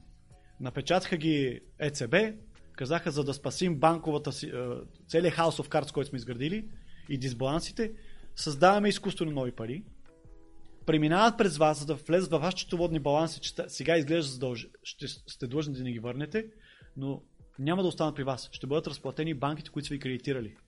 Дълги години поради геополитически причини, те станаха лениви, станаха неефективни, скъпи и накрая ни туризъм, ни индустрия, ни нищо. Просто не се получават нещата. Рано или късно ти дърпаш пружината, но тя някъде ще се щупи. И сега, по мои, по мои виждания, гърците ще платят цена следващите 30 години поне. Защото те преди, преди това 30 години гласуваха на гърба на някой друг да живеем по-лесно и по, по-добре. Ама то не можеш да помниш законите на метафизиката на, на, или законите на, на земното претегляне. Така и в економиките има такива закони, които само временно създаваш дисбаланс, но някъде ще се щупи някой трябва да плати цената. Откъде идват парите пак? Много важният въпрос. Не, не, не, откъде... не го давам, просто казвам, винаги трябва да се питаш, нали, когато някой откъде... харчи, откъде идват парите. Значи парите, ако са обезпечени с труда, с това, което ние създаваме, е супер. Да. Преди а, да, да се развие този имотен балон с кредитиране, банките кредитираха производство. Което аз пестявам пари, защото искам да имам пари за черни дни, защото не разчитам на социалната държава. Нали, а, но такива са били времената. И аз знам, че винаги има някаква променлива, която аз не мога да, от, да отреагирам. Мога да се разболе. Нещо внезапно. Ти трябва да имаш енергия за черни дни. Това са парите. За да мога да поема а, всякакви непредвидени рискове на, на живия живот. И тези спестявания ги оставя банката. И сега банката като capital allocator предполагаме, че те имат повече познания къде економиката има нужда да се кредитира даден завод, за да подобри, да речем, вместо обувките да се произвеждат за 5 човека часа, се произвеждат за 3 човека часа. Това означава обувките да поевтенеят и да може да изнасяме дори.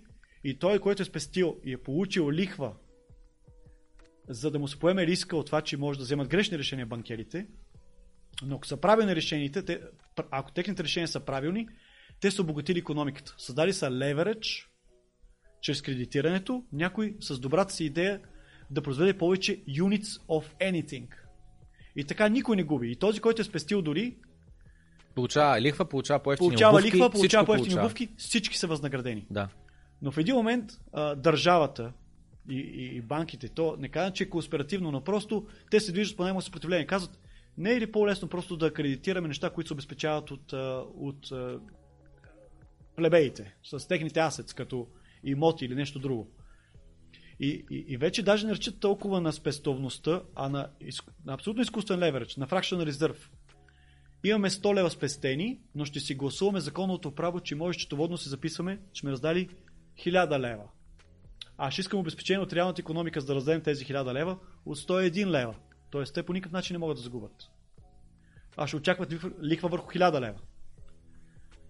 Но за да надуят балон, който няма достатъчно толкова гениални мозъци, които да искат да направят нов завод за обувки, нов Starlink, нов, нова Тесла, те си казват, толкова много повече хора имат някаква форма на собственост. Някой има земя, друг има имот. Дай да създадем економика на, на, тое, на най-низко ниво леверидж, чрез асета, който ти притежаваш. Което обаче е изключително вредно, защото създаваш изкуствено а, а, supply of money, гонещ имотите, които поскъпват, което пък а, подлъгва хората да си мислят, че те забогатяват от нищо правене. Ето, аз имам бетон, никакъв energy input няма за поддръжката или много малко, обаче имота ми струва двойно, което е абсолютна фалшификация. Той става още по-ленив. Казва, аз вече живея от capital gains върху имота ми. Даже банките позволяват да направиш, как се нарича, да вземеш нов кредит на база... Реморгидж там. Реморгидж, защото видиш ли ти си забогатял. Твоя аз се струва повече. И усещаш как се получава абсолютно а, набалонизиране, което е супер токсик. Създава ли ви хора, които са така, защото някой, някой, някой им промива мозъка, че с нещо може да имат нещо. От нищо могат да имат нещо. Нали, банките го строят, защото те като дръпнат чалтера, ще иземат на хората обезпеченията.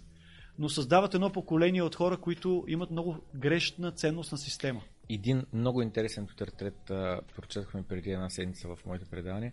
А, а, там се говореше, още 2019 година мисля, че има един клип в The Royal Institute, нещо си такова, един канал, който е за Англия. И там един човек, Лорд Еди си кой, а, а, с такава титулета, той а, обяснява, а, заглавието беше нещо труда на Абе, дали бейби бумерите леко не са ощипали, те нали са много такива деликатни, ощипали са бъдещето на своите деца, нещо такова. Mm-hmm. И там каза следното нещо, че цените на имотите са увеличили значително, като с по-голям, а, в, нали, за Обединеното кралство говорим, с по-голям а, скорост, особено тези, които са в Лондон. Така. Обаче, а, а, тезата е следната, че един пенсионер днес в Англия живее по-добре от един нормален човек. И това нещо започна преди около 10 години, значи от 2019, значи от 2009 година. Пример, който дава е следния. Ти имаш възрастни хора, които имат имот, имаш много млади хора, които нямат имот. И младите хора или изплащат ипотека, или изплащат а, а, найем всеки месец. И той прави едни а, графики, в които показва, това е статистика, това са реални данни, в което се вижда колко пари има един пенсионер да, за харчене след housing cost.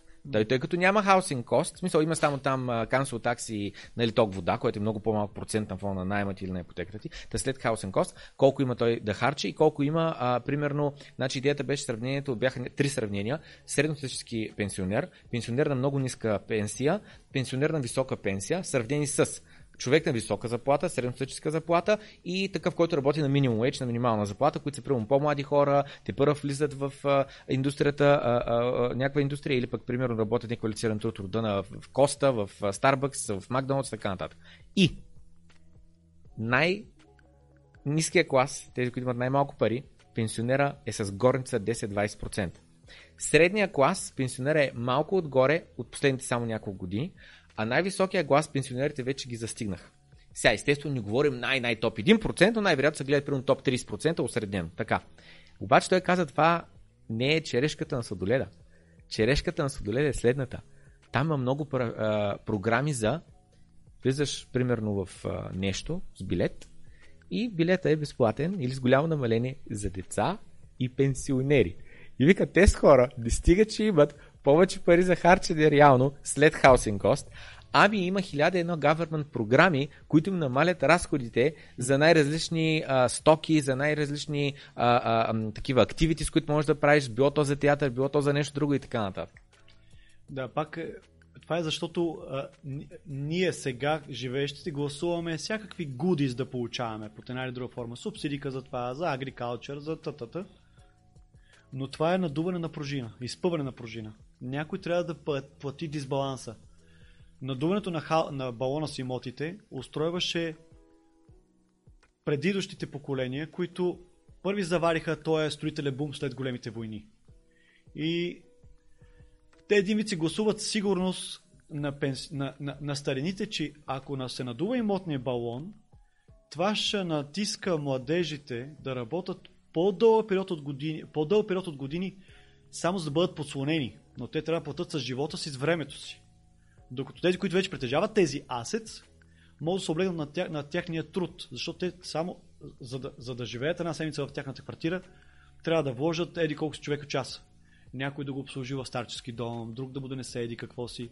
Всякакви такива хората не ги правят конспиративно, но те несъзнателно гласуват за тяхното по-добро бъдеще с всякакви политики, надявайки се, че те за тях ще върват в коловоза.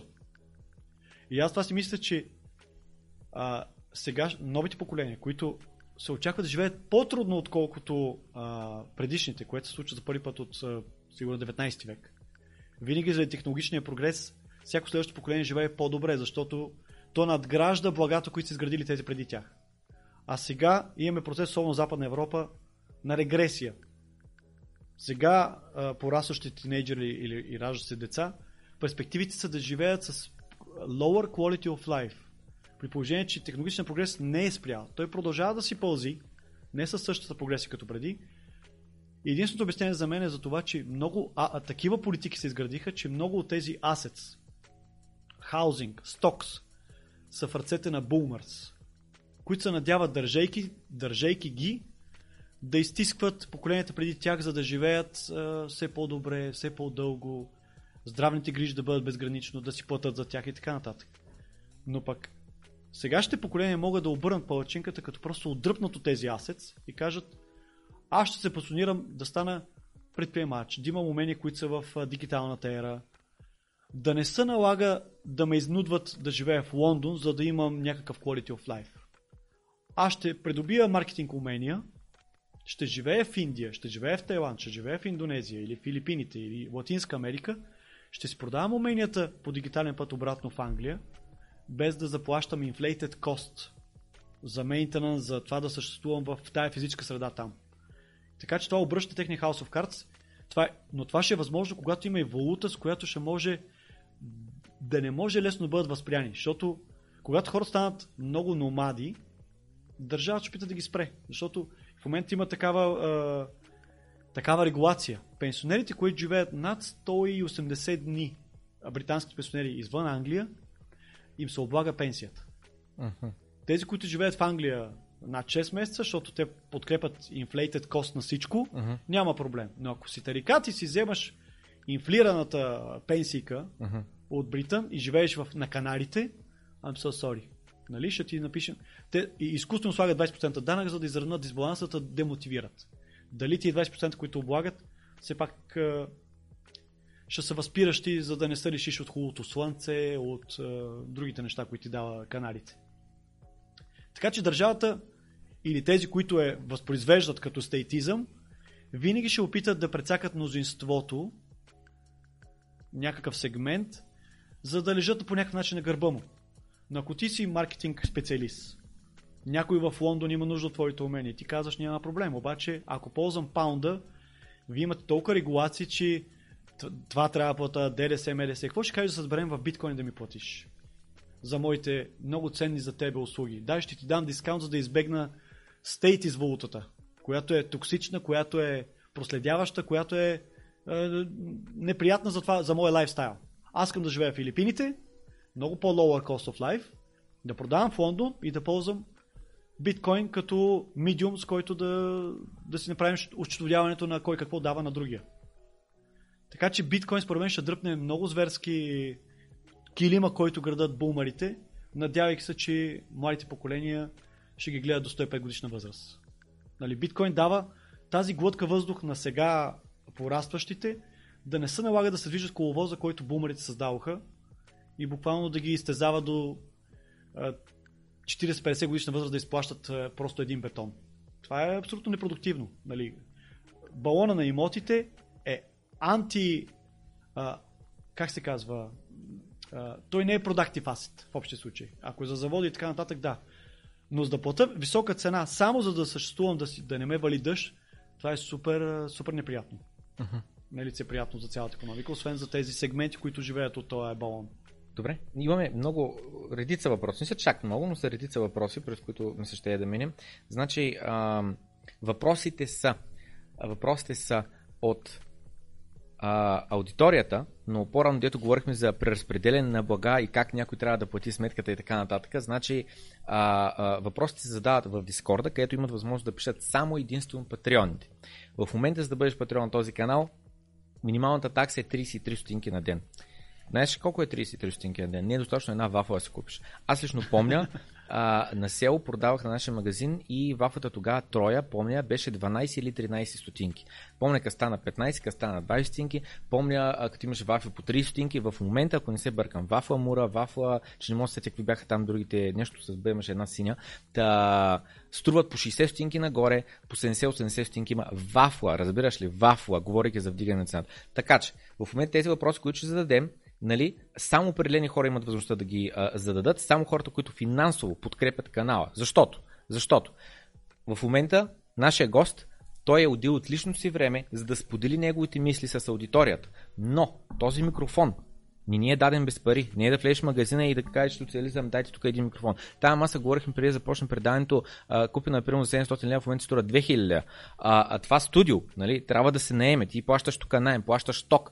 Тока в момента е по три последните едици какво. Така че, това, което натъртваме е следното, че всичко това нещо струва пари и всичко това нещо става благодарение на хората, които отделят от собствения си джоб, за да платят на канала да може да си покрива разходите. Така че всички, които гледат безплатно, това, което може да направите е да натиснете поне лайк бутона. Ако ви е харесало съдържанието, коментирайте отдолу, що ви е харесало. Ако не ви е харесало, коментирайте отдолу, защо не ви е харесало. Може да го шерите на приятел. Да започнем с първия въпрос с човек, който подкрепя канала, за да може да си плащаме разходите. Човекът пита, какво според Сребрин ще стане с биткоин следващите няколко години, когато си има предвид, че до сега биткоин не е претърпял финансова криза, в момента всички знаем, че идва такава. Аз заради това и едно от последните неща, които коментирахме, беше лихвените проценти на Феда, как започват да ги вдигат и как последните пъти, когато са ги вдигали, е било 2009 година и рязко надолу, 2019 година и рязко надолу. Пак ще се случи. Те не могат да ги вдигнат. Това са глупости. Ние живеем в House of Cards. Просто временно създават иллюзия за ценност на парите за да може ние да не бягаме изпреварващо към асец, които са по-хард. Държавата винаги иска да те изпревари, затова сега вменяват чисто манипулативно, че парите стават ценни, кеш is king.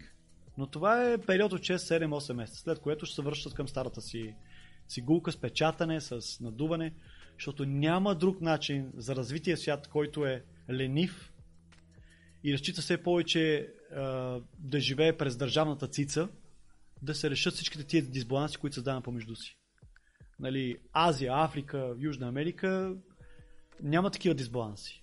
Нали, work етиката се поддържа, защото а, в културата, културата е такава от малък, че абе, ако не се труда, просто се гладува. Нали, ти отиваш в една Норвегия, а, да, даже давам реален пример. Отклони се леко от въпроса, но като пътувах в Нова Зеландия, попаднахме в хостела на не беше много младеж, 40 плюс господин, който беше норвежки гражданин или някой от тези държави. И той казва, аз съм насхитрил системата, защото взимам социални, но знам къде да живея по света, където е много по-ефтино. И той го казваш като, като, като терикат, вика, бе, какво ще хода в Норвегия, трябва да работя по 3 часа на ден, защото тя е много ленива економика, дори с малко пак получаваш добра заплата, защото много лениво се създадена от богатствата, които имат допълнително покрай петрол и газ. И тук каза, аз си взимам 1500 там евро или колко месечно и мога да съществувам по целия свят, като изключваме, изключваме там, нали? Най-богатите региони. И аз мога да живея на гърба на обществото, от което по случайно съм се родил. Да отида в Филипините, да ме хранат и даже да ме гледат като с преимущество, като бял човек, идваш от развитото общество. Защото той е човек с тая ленивост и тия сравнително малко доходи, може би в Норвегия, не е на висота. И той няма такива иллюзии. Обаче, като отиде в Филипините с 1500 евро, където доходите са много по-низки, и той изведнъж му порастват гърдите. Виж тук какво става, как ме възприемат. Но това е защото твоето общество, в което си попаднал, по съвсем случайни причини, извън твой контрол, е по-богато по ред причини. Въпросът е, ще остане ли богато дълги години или тая твоя ленивост нали, ще възпроизведе все по-лош, как да кажа, все, все по-висока инфлация от, от такива тарикати като тебе. И накрая цикъл ще се обърне и ако нямате газ и петрол, защото света се е променил, какво правим? Примили сме на електричество, например. Забравих леко въпрос какъв беше. Нали? Въпросът беше как биткоин а, според теб ще а, преживее идващата mm-hmm. финансова криза и натъртвам на думите, а в момента всички знаем, че идва такава. Идва криза. Тя кризата идва за, за, за развития свят, в кавички. Защото ще се наложи поради поради това, че изтока, образно казано Китай, Русия, ще поискат вече реални блага за обмяна. Ще кажат вече не искаме финансови блага не искаме облигации, не искаме акции. И аз и ни дайте в замяна, ако ние ви даваме обувки китайците, дайте ни колите веднага. Вече не ви вярваме, защото свет, тръста в света, големи блокове, източен запад, не се разруши. И това ще рефлектира върху а, ресурсите, които ще поскъпват, защото те ще станат облягането за екшенч, а не financialization, на който градихме от 70-те години насам с помощта на Американската империя. Та, Запада го чакат по-трудни години, че ще се наложи да приучват децата си, че а, няма нищо странно да работиш. Че всъщност това е начинът по който има цивилизация. Ти работиш, допринасяш след това, спестил си по някакъв начин енергия от тази работа и може да живееш известно време. Тия, тия схеми, дето а, имаме всевъзможни програми, да отлагаме сблъска с реалността, да ги нямаме. Те просто, гравитацията ще наложи а, своя си дневен ред, кой, от който не може да избягаме в един период от да, речем, да речем 50-100 годишен цикъл. Нали, 10-20 години може да се залъгваме, гласуваме за програми, за преквалифициране, за не знам си какво. Не отричам тия неща. Но винаги трябва да е с фокус как по, ако ще правим преразпределение на, на, на, на, на парите, на енергията помежду ни, да е с фокус да се преквалифицираме с цел отново да имам подходящ инпут в економиката, а не Ами видиш ли да си гласуваме базов доход? Защото нали, в тази посока вече се е, говорят... Е, Universal Basic Income, да. Да, е, на Запад вече до толкова са станали лениви и, и са забравили откъде идва краставицата, откъде идва домата, откъде идва дървесината, че почват да си вещаят и мечтаят за базов доход. Ние ще облагаме роботите, автоматизацията, никой няма да работи, ще пътешестваме. Не отричам посоката на там. Но трябва да стане по един по-fair play, fair trade начин. Не може да е като на Тесла иновира страхотно, дайте да му национализираме роботизацията, машините и сега всичко ти имат нужда от Тесла да отива в държавата и тя да преразпределя. Да. Защото ти ще го накажеш и той и показваш нагледно защо, защо да даваш много повече, като те ще го отнемат. Нали, ти ще се свиеш черупката си или ще почнеш да консумираш много повече, отколкото дойде разумно. Нали, да. Купи си 5 яхти, вземи си 30 къщи. Нали, тая е безумица. Та... Биткоин смятам, че го чакат прекрасни времена, защото е този прокси между изток и запад, север и юг. Тези, които имат тръст помежду си, който не може да бъде възпрян от хилядите малко причини, които, които обяснявам а, natively приспособен за информационната ера, към която се движим и в която ще има най-много блага. Няма да са благата толкова физикал, защото аз с моите дигитални умения в дигиталната ера по-ценно поемам в главата и, къде, и, и, и, и аз ще избирам къде се позиционирам. Като за Quality of Life, споремо да речем слънцето, къде, колко слънце получавам този месец или нещо друго има значение за тебе. Не, благата ня, няма със значение ти да гравитираш физически до Лондон, до София, до Нью Йорк. Нью Йорк. Но затова иска една валута, която също е така дигитална, трансформираща. Нали? Така че биткоин ще ни прехвърли, надявам се, по щогоден мирен начин, защото обикновено такива големи трансформации изискват и малко граждански конфликти, на, за да може да се резетне системата. Но си мисля, че тези, които пък се позиционират добре в крипто, няма нужда да участват в този uh, Rising uh, Civil Conflict, който и Рей Далио вижда, вижда в книгата си, обяснява защо. Че Запад е единствен начин да ребалансира всичките дисбаланси, пенсионни обещания, социални плащания, е да се резетне системата. Това изисква висока инфлация, конфискация и какви ли не други гадори. И мисля, че скрипто ще е малко по-сложно. Докато имоти, облигации или акции Лесно. Едно или, един документ. или заводи, просто гласуваме, защото хората така са закъсали и те са мнозинството, ще ти ги отнема, за да ребалансираме нещата.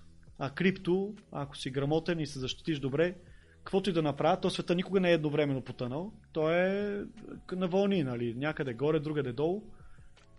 Там, където хората имат добра work има добри fair play, fair trade, няма нужда да го правят това нещо. И тези, които а, са кадърните от, а, с граждански конфликти, те ще бягат към тези сега а, покачващи се общества които са дошли от, от мъките си, от граждански конфликти и така нататък. Нали? Ел Салвадор мога да дам за пример, където от всякакви гадори и дълги години, сега са в един подем, защото искат да се облегнат върху нов морал, нова парична система, при която не е възможно да напечаташ и да вземеш времето на някой друг. Или ще, ще, ще намерите взаимодействие помежду си, или просто ти не можеш да гласуваш с а, помощта на политици, а, да бъдеш прехран, нахранен, облечен, изгладен и така нататък. Просто няма да е възможно. Така че изтока и обществата, които бяха по-бедни, мисля, че ги чакат по-добри времена, доста по-добри, защото просто work етиката има. Докато нас, тук е, е западния блок, ще трябва да се научим урок. Следващите 20-30 години, че от нищо нещо не се получава. Нали? Печатницата не решава всичките ни проблеми даже ги влушава. Добре. Значи, следващия въпрос е биткоин регулации. Какви възможности, възможни варианти вижда през следващите две години? То подобен таймфрейм е а, трудно да дам какъвто да е таймфрейм. Едно е ясно. Запада, който е ленив, ще се опита да свръхрегулира, за да не изтичат най-кадърните хора.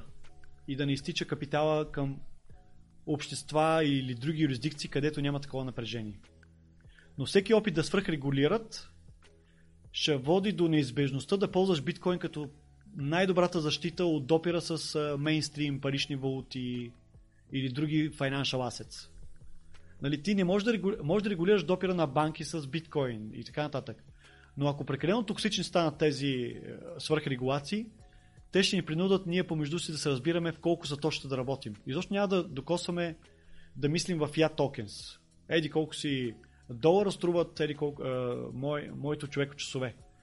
Направо, за да не докосвам, да нямам риск от това да, да ме накаже е, с свръхрегулация или с високо облагане, се разбираме. Мой, моето човеко часове струват 100 сатошита. Нали, пък ти знаеш, че аз съм убеден, че имаме нарастващо море от хора, които ще прогледнат, че биткоин е по-добрият начин да базираме взаимоотношенията си в информационната ера. Защото в индустриалната ера имаше много physical assets, в които силната мутра, държавата, можеше да сплашва всички, да се сработваме, защото ще ни го отнеме, ще го преразпредели и така нататък.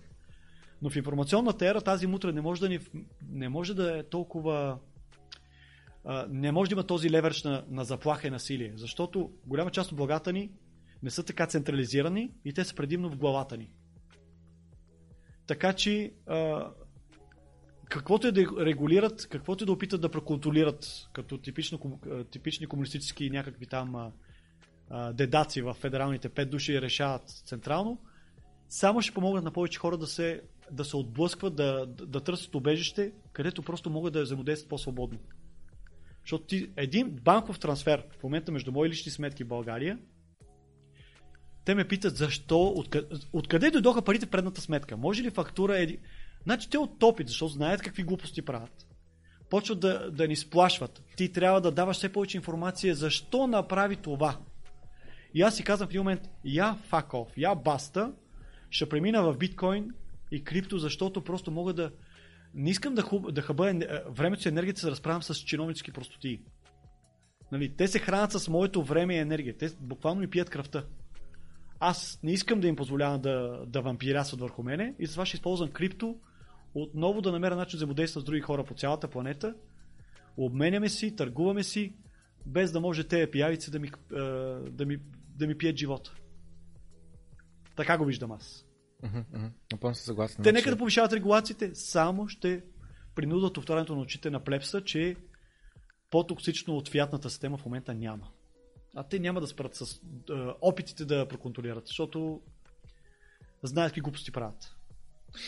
Ам, в а, нали, банките това с за- защо идват парите, откъде идват, какво ще ги правиш, така нататък.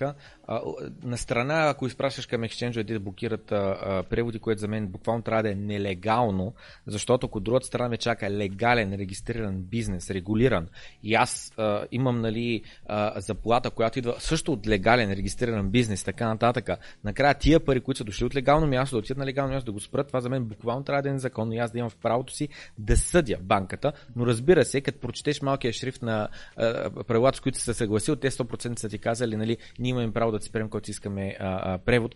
И а, точно това е, нали, че криптовалутите решават проблем, просто повечето хора не го виждат този проблем. Било то проблема на контрола, било то нали, сега с CBDC-та възможността за да, те, да ти наложат а, отрицателна а, лихва, която да не можеш да избегнеш, защото четах един документ от 2015 или 2014 година, която беше там на World Economic Forum. Там буквално още тогава говорят за това как кеша им е проблем, защото не можеш да имаш силни негативни лихвени проценти. Примерно искат да сложат минус 10%, изтеглят. не могат това, защото ще излезеш в а, кеш и тогава ще избягаш а, а, това нещо, начинът по който ти се опитат да стимулира да харчиш, да харчиш, да харчиш, че примерно ако не искаш да харчиш. И, а, а, а, и решението, нали, те казват, ако просто забраним кеша, изведнъж, нали, ще а, има голям а, аутро, хората ще кажат, ще излядат по улиците, кажат, какво правите, как така, не знам с какво, така че това не е вариант. Но това, което казвате, това, което може да направим е да започнем да изтегляме от обращение големите банкноти и то стане непрактично, а, нали, накрая да имаш примерно само примерно 50 хиляди лева, то е една турба с пари става 50 хиляди лева, вместо няколко милиона да Плюс бъдат 50 хиляди. Плюс инфлация, плюс а, а, все по-големи такси за тегляне от а, това. В момента даже има такса за вкарване на пари през банкомат, не- а, а не само за вадене, а преди време нали, беше поне през банкомат, ако вкарам парите ми е безплатно. Да, всичките тези неща абсолютно не са случайно, абсолютно са с цел и хората просто да. все още спят за това какво се случва и спят защо имат нужда от криптовалути. Те смятат, че криптовалута е просто, както коментирахме в началото, а, инструмент за спекулиране и дай ще купя тук, ще продам тук, си увелича парите, защото аз вместо да ходя да създавам стойност на обществото и да бъда възнаграден с това, търся лесния начин, търся на хляба мекото типично по български.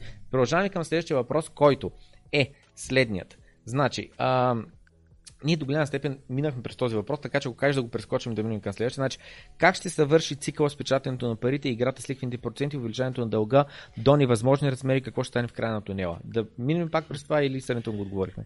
А, аз ще реферирам това, което каза. А, чакай, ти, ти, като споделя, ти, ти като споделяш някакви неща, веднага ми излизат всякакви импулси. Да, за World Economic Forum, за отрицателни, силни отрицателни лихвени Да, това проценти, с... кеша. В момента абсолютно реално за, държавата е да а, превърна в незаконно прехвърлянето на пари над определена сума. Да, Аз трябва да използвам банка на всяка цена, иначе има проблем. да. А понятието законност какво е? Легално какво е? Това е мнението на хората с повече оръжие от тебе. Нищо повече. Не само това. Хората, които имат монопол над оръжието. Върху насилието. Защото аз нямам възможността по никакъв начин легално да ударя някой, да застреля някой, докато полицията напълно легално, тя е единствена, които напълно легално могат да го направят. Полицията не пази тебе или твоето пропърти, полицията пази държавния интерес. Държавността и всички тия механизми, които с всякакви изкуствени пречки ни държат като нация, държава и каквото да било, територия. А, и от тая гледна точка, нали, в момента, аз казах, че високата цивилизация идва от невъзможността сами да се, унищож... да, да се унищожаваме ни други и щем не щем да колаборираме. Нали, просто даваме всичко от себе си, знаем, имаме си тръст, защото а, живеем в по-хомогенно общество и хиляди ред- причини. В момента обаче най-голямата мутра е държавния, държ, държавния апарат. По всякакъв начин тя се вмеш, вмешателства в обществените взаимоотношения. Нали, чрез паричната система тя буквално участва в какви ли не взаимоотношения. Между най-близки до всякакви други. Ще стане супер ценно цялото опит да, да, да възпре изтичането на капитал и хора. Ще опита в един момент да буквално да затвориш люзовете към биткоин или крипто. На това, което тя контролира. Банките и така нататък. Но към този момент биткоин ще е толкова скъп, защото той ще е частта в матрицата, която е най-свободна за търговия, най-спокойно може да съществуваш от едно общество в друго общество. Приемаме, че те са спряли от всичките банки допира вече. Но толкова много хора са до, придобили биткоин. Или вече готови да, куп, да работят за биткоин, защото знае, че там си най-свободен като инициатива, че един биткоин ще струва много милиони долари. Така че когато толкова много чакаш, че да навлезеш, шлюзовете вече са затворени, един биткоин, за да те допуснат в а, най-свободната матрица, ще струва милиони, измерено през а, туалетната хартия, която ние разпознаваме като пари в момента, защото е опасно. Аз, ако ми дадеш милиони долари от долари или евро към онзи момент бъдеще, когато всичко ще е дигитализирано, шансът за конфискация, за проследяване, за ерозия на парите ми е толкова голям, че аз ще искам голям премиум, за да се, да се разделя с най-ценните пари на планетата, които ти дават достъп, достъп до най-свободната економика на планетата. Няма да, да има друг medium of exchange, който да е толкова освобождаващ. Всичко друго, нали, в момента, към този момент, аз трябва да отговарям защо превеждам пари от една сметка към друга, за ушкин собствените ми пари. Те не са и собствени, те са пари, които на тебе се налагат под насилие, насилие на данъчната система, защото ако не плата с дадени жетони, марка жетони, глобите, данъците, ще ми се отнеме собствеността, ще, ще, ще ме вкарат затвора. Така че мутрата, държавата може да наложи каквато си иска изкуствена парична система, да инфлира, дефлира, да те следи, да прави каквото си иска с тебе, но ти не разполагаш с свободата си.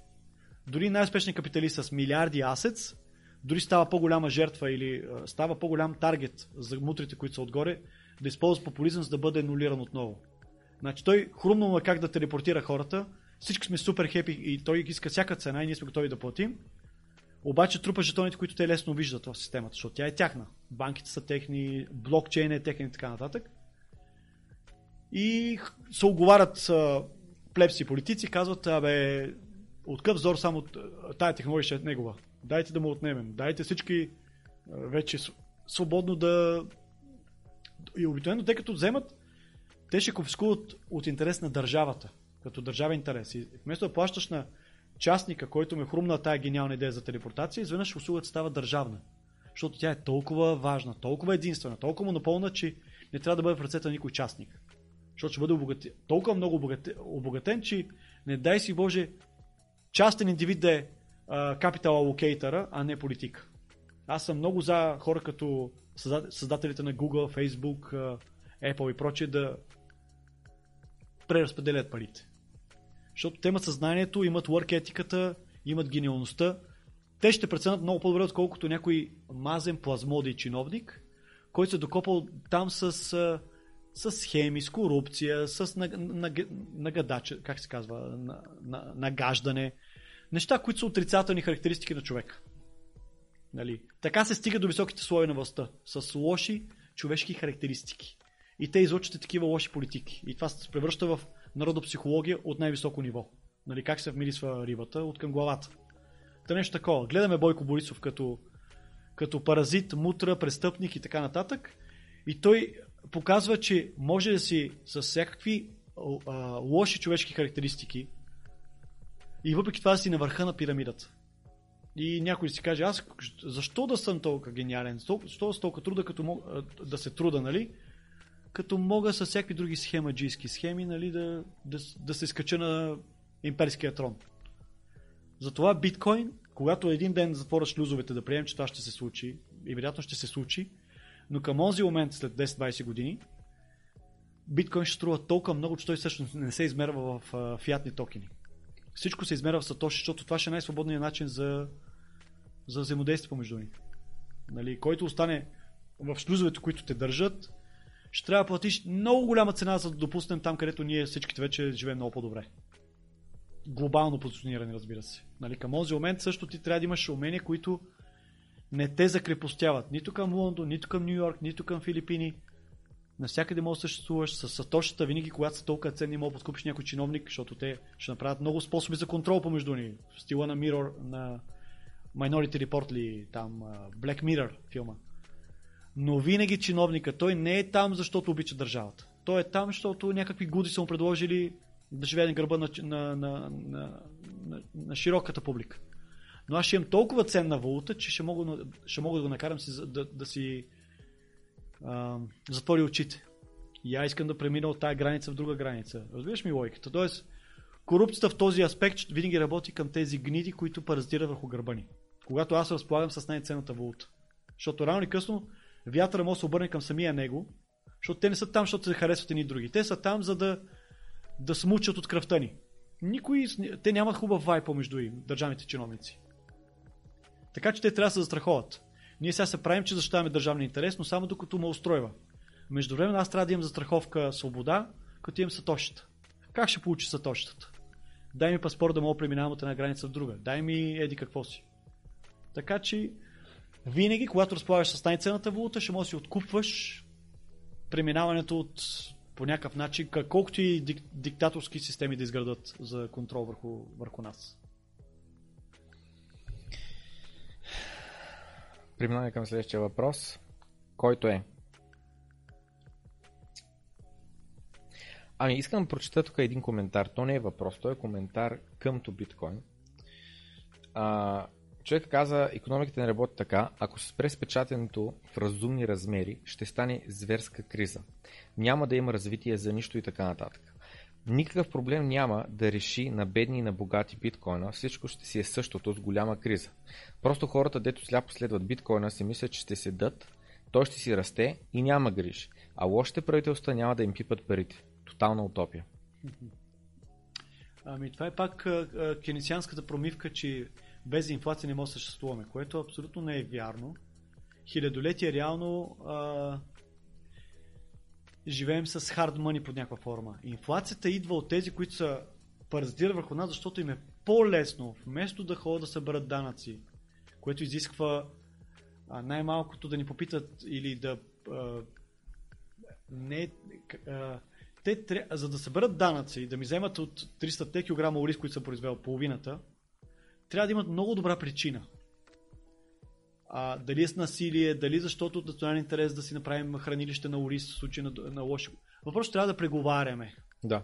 Аз като производител и ти като кандидат преразпределител. Да, да. Но е много по-лесно за тези, които паразитират върху всякакви изкуствено съчинени системи, да, да отчупат, да кажат Абе, сега не мога да питам хората пряко дали искат война с Виетнам или с Украина или с Русия и да го финансират.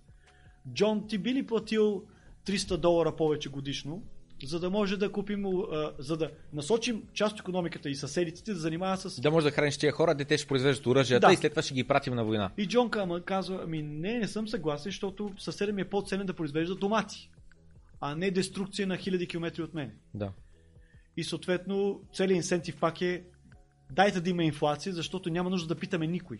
Просто ние решаваме, без никакъв демократичен процес. То, ти какъв инпут имаш в вземането на решенията на тия паразити, за какво да харчат парите ни? Абсолютно. Нулев. На тебе се дава иллюзията за избор на 4 години, като една овца, на която се дават цветове от дъгата, често доста произволни, като създават различни форми на пропаганда, за да може да покрият различни ленивости, очаквания, надежди, IQ-та, ако щеш. То е просто като пазар на, на, на, на всякакви идиотски програми, за да покрият недостатъците на един или на друг от обществото. И техните очаквания.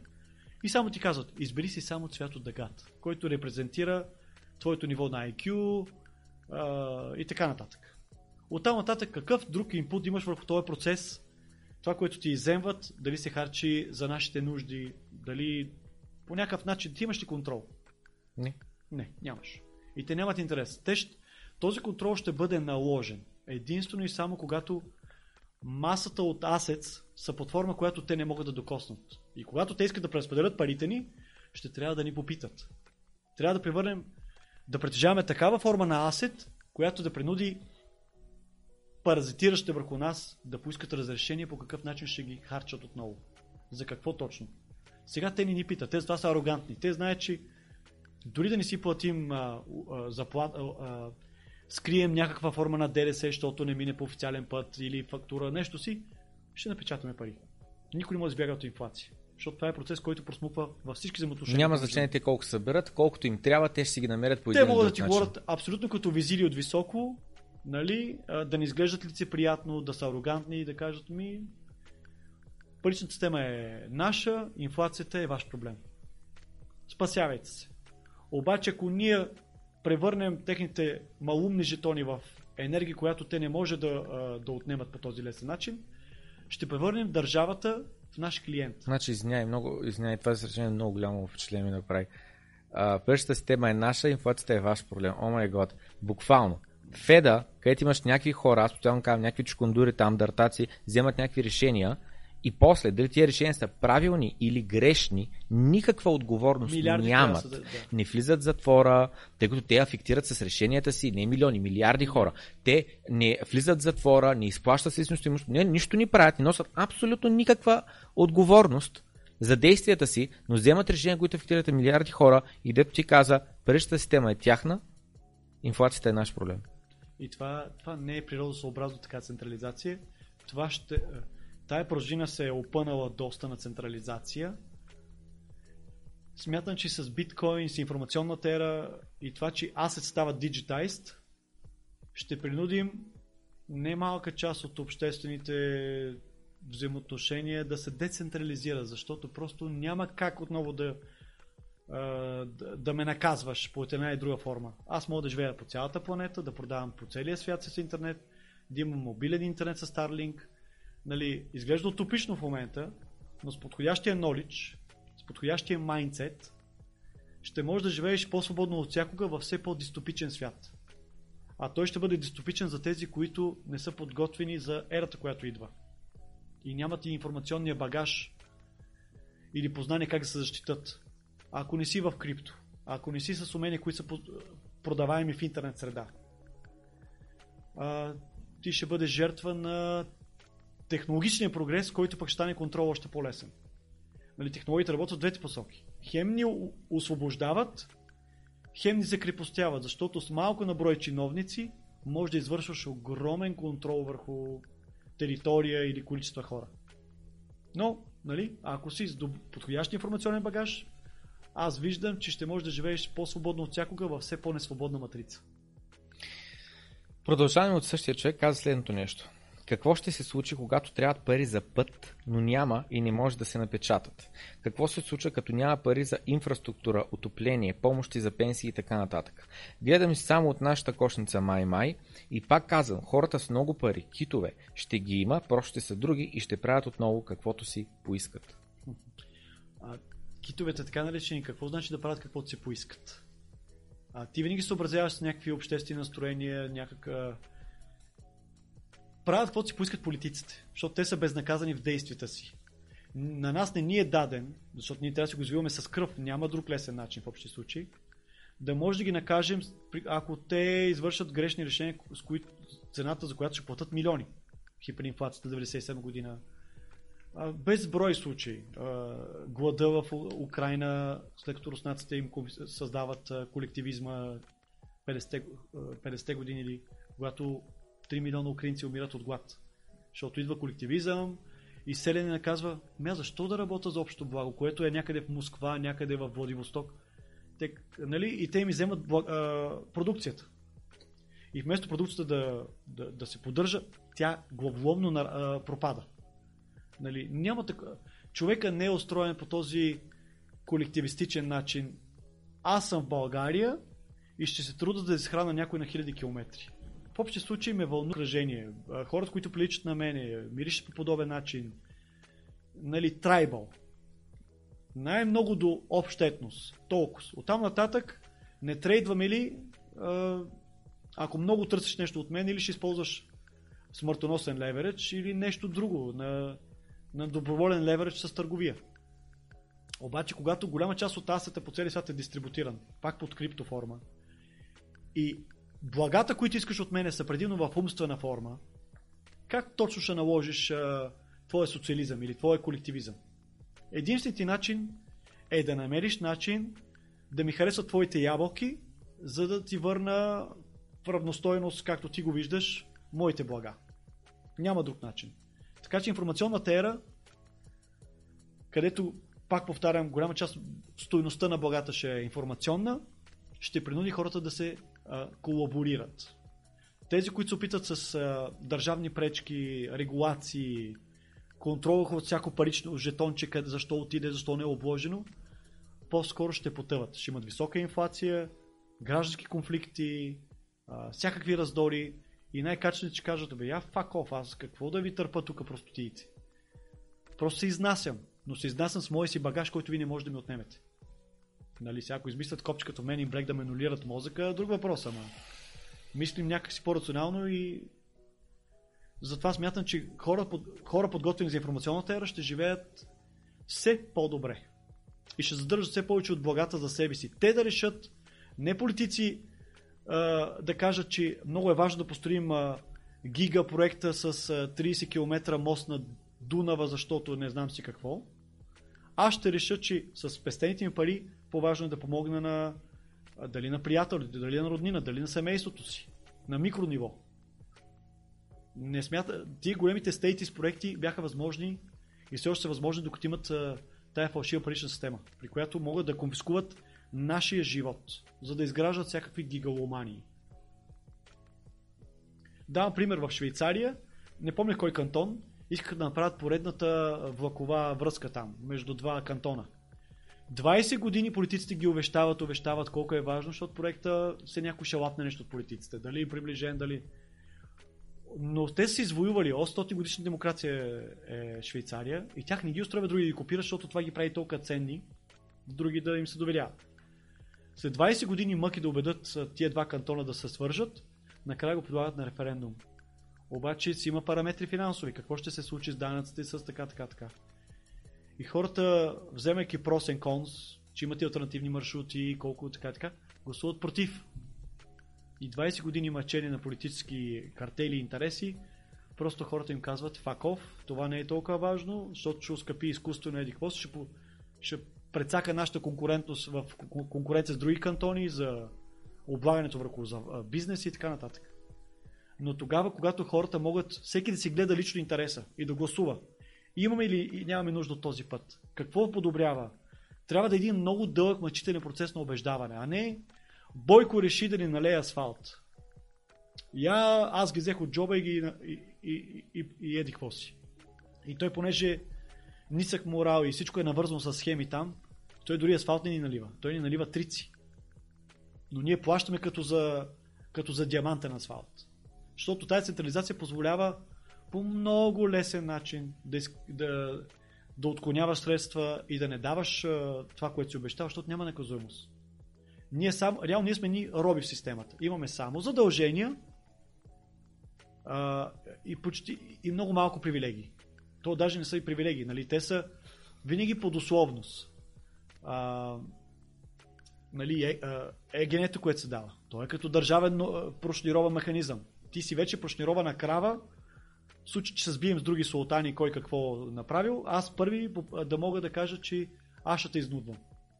Нали, почва да, да, да, да разсъждавам много така философски, но държавата е просто един голям тиранин, който създава безброй механизми. Ма не, така да е, бе. И, ни, ни, и въобще, ние ще философски не чувам в това, което говориш. Говориш точно как са нещата. Мен много ми хареса по-рано това, което каза за Швейцария. Някой, който се е родил там, взема 1500 евро помощи и отива на Филипинди, примерно, живее като цар.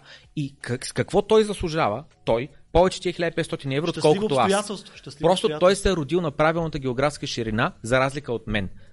Това е разликата. Да, и че си имали период това е пак и добро стечение на обстоятелства период, достатъчно дълъг, че да изградат capital formation. Поред това е нещо, което ти не можеш да контролираш. Нали? Някаква амалгама имала там, която довела до граждански конфликт, това ги е докарало да, да не се бият повече. 300 години да има мир, за да има compounding capital formation. Защото и при инвестициите най-голямата сила е compounding interest. Въпросът е, може ли едно общество да издържи да не се, да се хванат за гушите за толкова дълъг период от време, че всяка година по 1% да надграждат. И погледно след 500 години, то вече е вау. И, и, ти, идвайки от по, по-изостанало, защото там сме се карали, дърпали, национализирали, колективизирали, свикаш, не мога ли на готово в Швейцария да отида? Те казват, да, може, но ще платиш цялата цена, която с времето е натрупана. Една селска къща в провинцията на Швейцария струва 1 милион франк. Но това е цената, която трябва да платиш за аксес до това общество с този майндсет, с този capital formation, натрупан за 800 години. И те казват, дай ни 1 милион за къща, която реално на нас се струва да го построим за 20 хиляди. За да мога за това, което ние представляваме като етнос, като начин на мислене, сега аз да си поживея както аз намеря добре по цялата планета. Нали, всичко има аксес, как, има си цена за достъп. Така ще стане с биткоин. Затваряш шлюзовете, защото това позволява на хората да живеят по-свободно, тогава биткоин ще, става, ще стане безценен. Този въпрос си го бях прочел онзи ден, като се видяхме. Значи съгласен съм с тезата на Среблин, която изказа в други подкасти, че за САЩ е проблем това, че Русия имат много енергийни ресурси. Могат да конкурират Саудитска Арабия и не играят по тяхната свирка. И съответно, искат да ги ограничат максимално от това да взаимодействат с други държави. Това, което не мога да разбере, защо именно Русия обаче да нападат Украина и да дават на САЩ оправдание за всички тези мерки. Какво мисля по този въпрос? А. Грешки всеки може да направи. Аз а, грам не съм путинофил или нещо си, нали, като прозападен и, и, и бенефитващ от това общество или този, тази подредба на пъзел в момента. Руското общество не ме устроява. Аз не искам да живея в Русия и така нататък. Но в случая виждам много неща как Путин бива хлъзван да извърши първия удар, първия куршум, за да даде моралното право на Запада да направи всички други ограничения. Ако изходим конспиративно, че причините са на Запада да ограничи Русия, защото те решиха, че вече не искат да се облегат финансови обещания, искат реални блага в замяна на гъста и петрола си.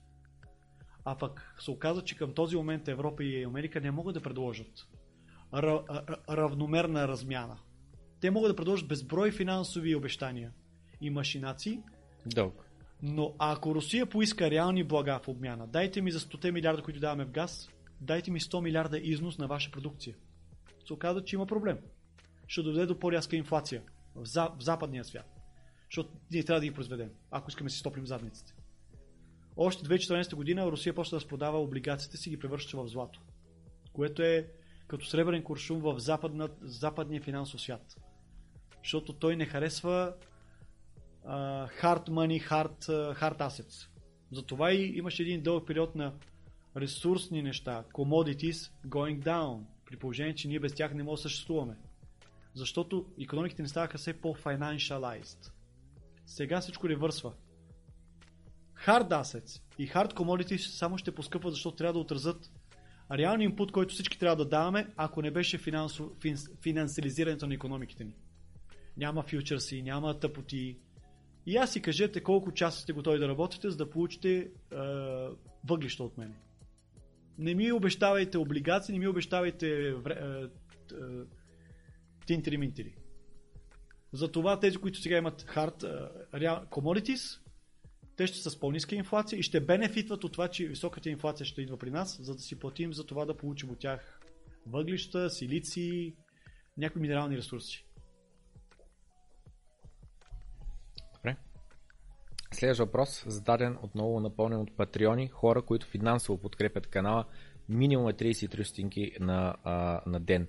Ако някой каже, съжалявам, плана и 33 стотинки нямам, обаче гледам с голям интерес, интересувам се, интересно какво ще се каже тук.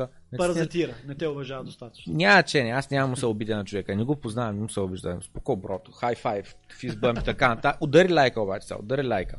Тъй, следващия въпрос е следният. А... Сърбилин е един от най-предприемчивите българи очевидно има око за новите трендове. Интересно е дали вече е започнал, планира, обмисля да направи някакъв Web3 проект. Извинявай, ще направя пауза и ще се върна към един друг въпрос, който нарочно го пропуснах, защото да се върна към него. Добавям го просто към това, защото са свързани. А другия въпрос е как му идват идеите за бизнесите, които е създал. Вече създал. Едното е за в миналото, другото е за, нали, за в бъдеще. Имате ли нещо, което би искал да правиш покрай Web3 или нещо такова? как ми идват? Това може би трябва да се погледне историкли. Нали, хората сме устроени по всякакъв различен начин, но поставени в определени обстоятелства, предизвиква как да, как, как да се израза, предизвиква адвансмент, развитие на нещо, което ти трябва да оцелееш. Моят бекграунд е такъв, че идвам от нищо буквално. Нали? Отрасно по сиропиталище и така нататък. С отрицателен асет. И това променя много начините на мислене. Кога знаеш, че ще се справиш някой ден в живата, живия живот с нищо, с отрицателна стойност. Нищо. Нямаш родители, нямаш къща да се завещае. И може би това е отключило нещо в мене да ме кара да мисля много хард. Какво да направя? Да дам много повече, за да си подсигуря тази несигурност, която съм живял. Просто обстоятелства, които си поставен. Нали? То така, като дойдат гладни времена, хората изведнъж work етиката им се подобрява много. Драстично. Премахни социалната държава и няма да има ни инфлация, ни чудо. Ще, ще е дефлация, ще е динамика, ще, ще, ще живеем доста по-прилично. Социалната държава е тази, която ни, ни смятам, че създава много... Сега, не отричам, че е необходимост, когато се автоматизира света, но има и много отрицателни прояви на алкохолизъм, на наркоманизирането, на, на депресията, на всичките тия неща, които в едни гладни години, поствоенни, да се чул за криза в държава, която е преминала след война. Обикновено много е неприятна войната, но тя е резет механизма. Когато не можем да се разберем и огласуваме само глупости, дай, дай, дай, дай, дай, на чуж гръб, накрая стигаме до граждански конфликт или до нали, междувоенни такива простоти. Но с една война почваме да раждаме доста. Работи се много. Економиката расте. Защото се връщаме към корените, от там откъдето започва всичко. Връщаме се към first principles. Нали? Докато колкото повече израстваме нали, и живеем все по-спокойно и все по-лениво, нали, забравяме, че а, пустата му краставица не пада от дървото. Отдалечаваме се от реалните процеси. И рано или късно, затова виждаме тия от наша гледна точка на европейци, някакви абсурдни неща случват в Америка. На, нали, това избиване по училища или а, тези супер странни дегри, как се казват, образователни степени за а, изкуство на постмодернизма в а, някакви такива от наша гледна точка, не идващи от по-гладни години, ни звучи смехотворно. Ние още сме с мотивацията да се работи, да спестяваме, да имаме пари, защото 97 ни нулираха, нулираха много добре. Нашите лични хора, нали? нашите лични паразити. И затова още имаме живата, живата памет, че си такова от таковата, трябва да се трудим, нещата са по-непредвидими. Докато в Америка не са имали проблем, дълбок проблем, дълги години. Защото проблем има, обаче те го замаскират с печатницата. И поколението, които израснаха там завършиха висше образование, те са толкова отдалечени от реалността, че нещо ще се случи там. С чисто обществено. Но тия процеси не мога да ги спреш. Мога да се предпазиш, като вложиш енергията си по една или друга форма. В нещо, което не може да бъде дебейснато, нещо, което може да бъде инфлейтнато, нещо, което не може да ти бъде конфискувано. Mm-hmm. Защото дори да сложиш в имоти, както ти каза, с един подпис и ти ги а, а, вземат. А в щати сега като каза това нещо за а, последните поколения и за а, образованието, се сетих, където нали, Байден, а, едно от нещата, които говори е, може да ам, разпиша executive order да се е такова, да се обещатят. Да, student да, student да. loan. И някои а, хора нали, бяха казали, а, може би, може би, ако правителството има възможността да дава заеми, които после да станат в тежест на населението, защото реално ние ще ги платим чрез инфлация. Не, никой да ни ги е платил. Не, не, не, не, платили сме ги. То може би правителството ни трябва да е в бизнеса на даването на заеми. Да, но пак то започва с добри намерения. Някой вижда схема в това нещо. Дайте да улесним допира достъпа на хората в неравностойно положение. Нали, да изградим едно по изравне, как, как се нарича, equalize society, да, да. няма такива дисбаланси бедни, богати. Нали? Да. Популизма и казва... Но това, което, до което съгласен съм с други думи, че самите заеми са помогли на по-бедните хора, също могат да получат образование, но това, което се получава, тъй като всеки и реално има достъп до тези пари да, да получи образование, цената на образованието се вдига, се вдига, се вдига, се вдига, Много се вдига. По-бързо от инфлацията, защото с улесняването на кредитирането за достъп до тези студентски заеми, тези, които създават uh, education content, създават uh, образователната тематика, там професори, университети, те не са глупави. Те виждат, че съплая нараства за фиксирания обем от човешко време, с което разполагат и разбира се, че вдигат очакването на жетони. И в Штатите абсолютно а, не е невъзможно един а, професор да получава 3-400 хиляди долара годишно, измерено през сегашната покупателна сила. Или един спортен, как се казва, кауч, на български ми се губи думата, да получава половина 1 милион долара. Но това нямаше да е възможно, ако студентите не получаваха а, безброй пари, за да финансират се безброй стадии, с които образователен пазар ги измисля, за да може все повече сакърс да вкара в играта. Нали, като държавата гарантира тези, ако остане дефолт от а, частно лице, те ще платят, платят през а, там кои държавни институции или какво са. Всеки злоупотребява. Надува се балон, надува се балон и в момента какъв е смисъл да платиш 200-300 хиляди долара за tuition за супер average studies, като какъвто и бизнес да почнеш, ти ще научиш, придобиеш много по-ценни умения. Нали? Но набалонизират главата на младежите, че те затова и толкова холивудски филми. Те чуш, че колежаните, големите пари от, от колежите отиват да спонсорират Холивуд да създават тази представа. Тази представа за яки колежански живот. Заслужава се. Трябва да отидеш. Нали, ще изтареш много, ако Както Пентагона дава бюджет на Топ Гън и на други такива подобни филми, да пропагандира военното дело, че се служава да, да, да даваш кариерата си и живота си там. Така и сигурно и колежите, като Харвард и не знам си още кой, с милиарди ендаумент, натрупани асет, защо да не финансират Холивуд да залъгва мозъка на подрастващи, които са много по-лесни за манипулация, защото Абсолютно. не са се очукали достатъчно. Един въпрос, който е а, какъв тип хора специалисти биха се търсили след 15-20 години? Кои професии ще отпаднат със сигурност? Аз го споменах няколко пъти. Всичко свързано с дигитални умения. Да. Ще... Което на всяка може да работиш. А, аз не казвам, че е лошо да си земеделец и така нататък. Но процента на това, което а, ти произвеждаш, ще можеш да държиш най-голяма степен, ти лично да преразпределиш. Когато имаш умения, които можеш да продаваш чрез, чрез биткоин. Защото тогава степента на облагане става пожелателна. Ти избираш коя юрисдикция, в кой сезон да живееш. Ако си земеделец, колкото ти се ще, ти си прикован физически към дадена територия с нейните регулации, всякакви схеми за това колко трябва да отчетеш първо на тоя, на ония. Така че може да си произвел 1000 кг картофи, но 50-60% няма да останат за тебе. Докато с дигитални умения може да не са точно 1000 кг картофи под формата на диджитал някакво нещо си продаваш, но ти ще може много по-голям процент да задържиш за себе си. И адиенто да дай това ще кара да се чувства по-свободен. Че не си, не си ограбан. Че ти решаваш кой момент да връщаш парата под каквато форма ти прецениш. А не, ами дайте да накажем IT специалисти в България, защото са 55 хиляди, получавали над 3500, това е толкова та, та, дайте да им повишим осигуровките.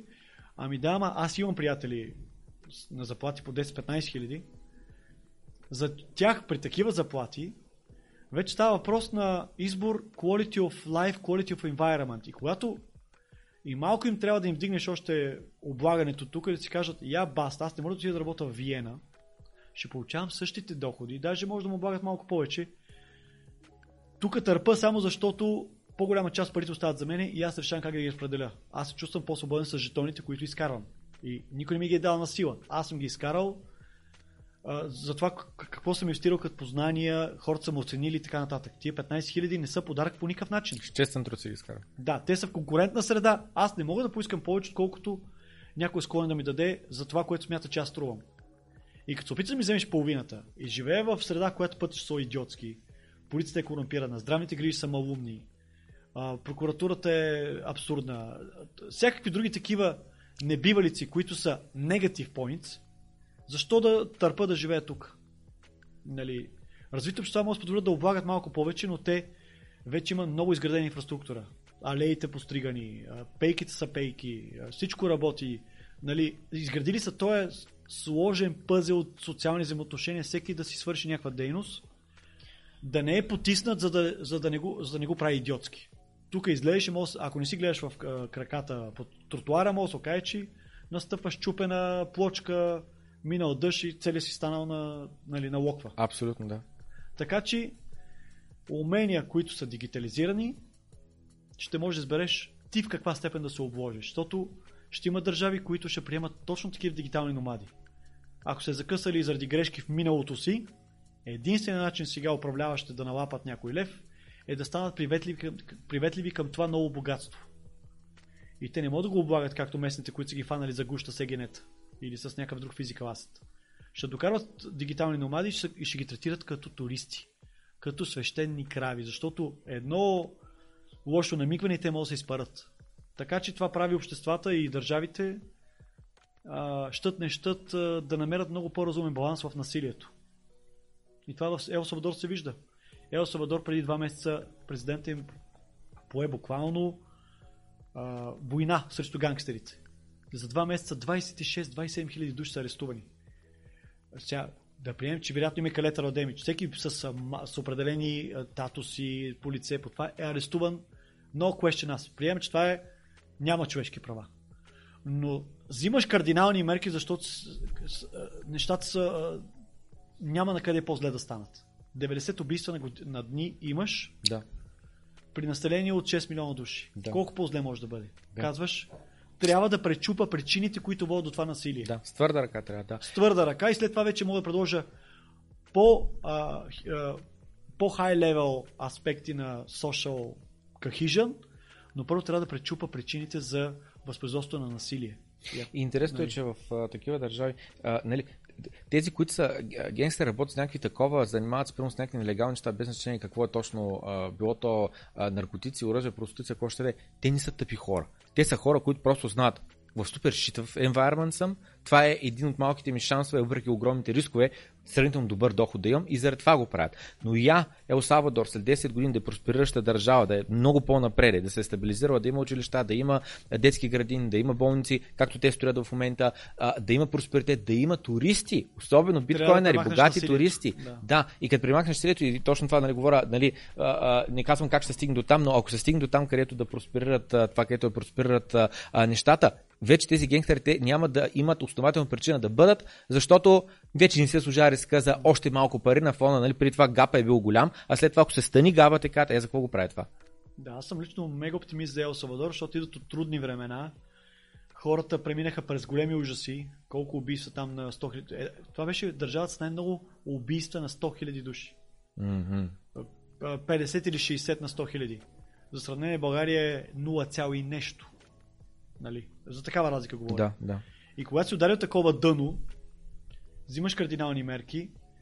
А, сега има ли си късмет да попаднат на президент, който при хиляди обстоятелства просто е, е, как се казва, просветлен, че по-зле не може да бъде. Ние ще продължаваме ли да се избиваме или ще търсим начин да живеем по-добре. да. И някакси при добро стечение на обстоятелства той успя да... При цялата корупция там, защото там също е безумно, нали? Въпреки по манипулация на гласове и прочие, той е провъзгласен за император, да речем, на тая- този етнос. да. И сега той знае, че няма го дълъг, няма голям период от време, в който може да промени там макробаланс.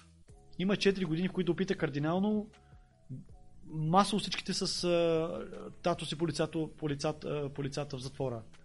А, за да намали престъпността. А, променя съдебната система така, че всичките там върховни съди и прочие стават, образно казано, негови, хора, за да могат прокарват закони, които са в услуга на хората, защото там, аз поне следа по-често Twitter акаунта му, целият апарат му пречи, чиновнически апарат. Нали, той може да пров- пров- провъзгласен на трона, но то без съдействието на, на тия гнидите надолу, паразитите, които дълги години паразитират, той не може да промени много лесно системата. Да. И той почва с а, своите депутати, които са мнозинството от там кам, камарата или как се нарича от парламента, да променят законите. Ако сме в една либерална а, държава, изглеждат много грубо. Но това е цената, която трябва да се плати, за да промени курса на Титаник. Иначе те, от, те просто от зле по-зле. Докато сега из, а, втурнаха се в тъмното да се базират економиката на биткоини, крипто, а, по, супер, супер а, ребром срещу всякаква форма на, на, на престъпления. Нали, и, и, и ги вкарва в затвора без няма съд присъда. Просто вие ще гниете тук следващите 10 години. Това е, кое, което ще направим, за да променим курса на Титаник. Няма друг вариант. Аз лично го подкрепям, защото не изглежда друг вариант да има при толкова десетилетия там да прекъснеш тая порочност. Нали, Америка може да устройва тази несигурност, защото така засмуква емигранти. Америка, която, нали, защото Централна и Южна Америка са в нейната орбита. И тя ги устройва да има економическа несигурност, да има престъпност голяма, защото тия хора, търсейки по-доброто за себе си, накрая мигрират към а, финансовата империя. А тя има нужди от живи хора като щит, нали, за да захранва економиката си. А ако ти живееш добре, би ли мръднал някъде? Така че големите държави създават такива едни простоти, защото и, после засмукват кадри, засмукват живи хора. Което ощетява точно тия по-малки държави. Това, дето каза, ако ти живееш да би мръднал някъде, това е един от последните въпроси зададен, който е а, къде би живял, само да ме да намеря точно въпроса. А да, според него в коя държава се отнася най-добре с биткоинерите, т.е. ако той може да избере в момента само една държава, къде то да прекара живота си? Е, това е въпрос на, нали, на какъв етап си от социалното развитие, статус социален и каквото и да е. Хм. Е, чисто личен въпрос е това. Мен до, доста ми е харесало в Нова Зеландия и Япония. Япония също много ми хареса. На много места ми харесва. Обаче ми хареса по различен начин. Нали, в Нова Зеландия, ако имам нужда от този tranquility, peace of mind, нали, обаче там не е за динамика на общество. То няма. Има красива природа, страхотно спокойствие. Ако имам нужда да напиша книга, да се усамота, прекрасно. В Япония заради храната, заради social cohesion, не мога да го опиша колко добре смазани са като общество. Нали, хиляди малки пчелички, страхотна work етика. Значи, японците имат страхотна work етика и затова получаваш страхотна услуга. Там, където отидеш дори на ефтино место, няма излъчване на арогантност. Просто чувстваш се обслужван. И без да ходиш на гейши или на някакви много хай левел такива простоти, е, ефтина баничарка, усещаш отношението на хората, че ценят, че това са заед, някой ги е ангажирал да работи в този истаблишмент. И той трябва да дава всичко от себе си.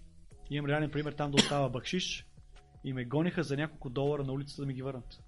Викат, не е прието. После чето в Уикипедия, че в Япония грам не е прието да се дава бакшиш, защото това корумпира хората. Ау, сме. Един вид, как ще ми ще бакшиш, защото това означава ти да очакваш на база, а, ако има expectation за бакшиш, ти почваш да лицемерничиш повече, да, образно казано да се, да се държиш по начин, който може би не е много естествен. Само и само за да получиш повече. Да. Япония бакшиша не е прият културата им, за да, е, да даваш услуга еднакво на всички. Той е и ще да остави голям бакшиш, пък он е не, съответно ще се отнасям по един начин. Да. Три пъти съм бил в Япония, всеки път съм спекарал просто ти като ходиш да път, като пътуваш там из а, държавата им, те дърветата са поддържани. Дърветата в гората. Това говори за а, а, как се нарича фокус към детайл, за поколенческо отношение към някакви неща, които не, едно дърво не се поддържа от едно поколение. То е поколение хора с имали ангажимент бонзаите. Защо бонзаите идват от Япония? В центъра на, на, на Токио има една градина, в която можеш да видиш бонзай на 500 години живот.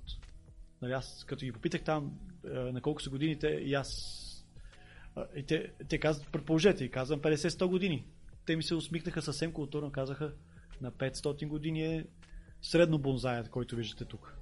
Смятате за каква култура, на какъв society, да може през войни, през какви ли не катаклизми природни, те да се грижат за това малко дръвче. Уникални бонзаи. Нали, имаха си буквално хора до тях, които някой да не поводее да скочи върху тях, но да опазиш 500 години, за какво предаване между поколенията говорим, за какъв атитюд между хората. Да. И това го усещаш като ти с кожата си в Япония. Това, дали, динамиката там е много голяма на обществото. Там ми харесва точно заради това и храната. Нова Зеландия заради транкилите. Ако им нужда Peace of Mind да пише книга на старини и така нататък. Европа е прекрасна по други причини. Много широка култура. По друг начин открехва креативността ти. Защо Европа е толкова креативна? Много натрупано през годините, много естетика, много изкуство и прави много красиви неща. Нали, дали индустриално, дали някакъв друг, под някаква друга форма. Штатите заради амбицията на това общество. Отиваш Штатите, ако си на 20 години надъхан, ще превзема света, нали, просто там обществото пък е сегменти от него, нали, sky's the limit. Съответно и, да, и там потъването може да е много, много голямо. Няма social net, както е Европа. Като ще потъваш, ще потъваш forever. И social bump, бие си хероин, хероин на, ули, на улицата. Безумно е, нали? Такова нещо в Европа по не можеш да видиш. Латинския свят пък заради фъна, вайба на easy life, на нощен живот.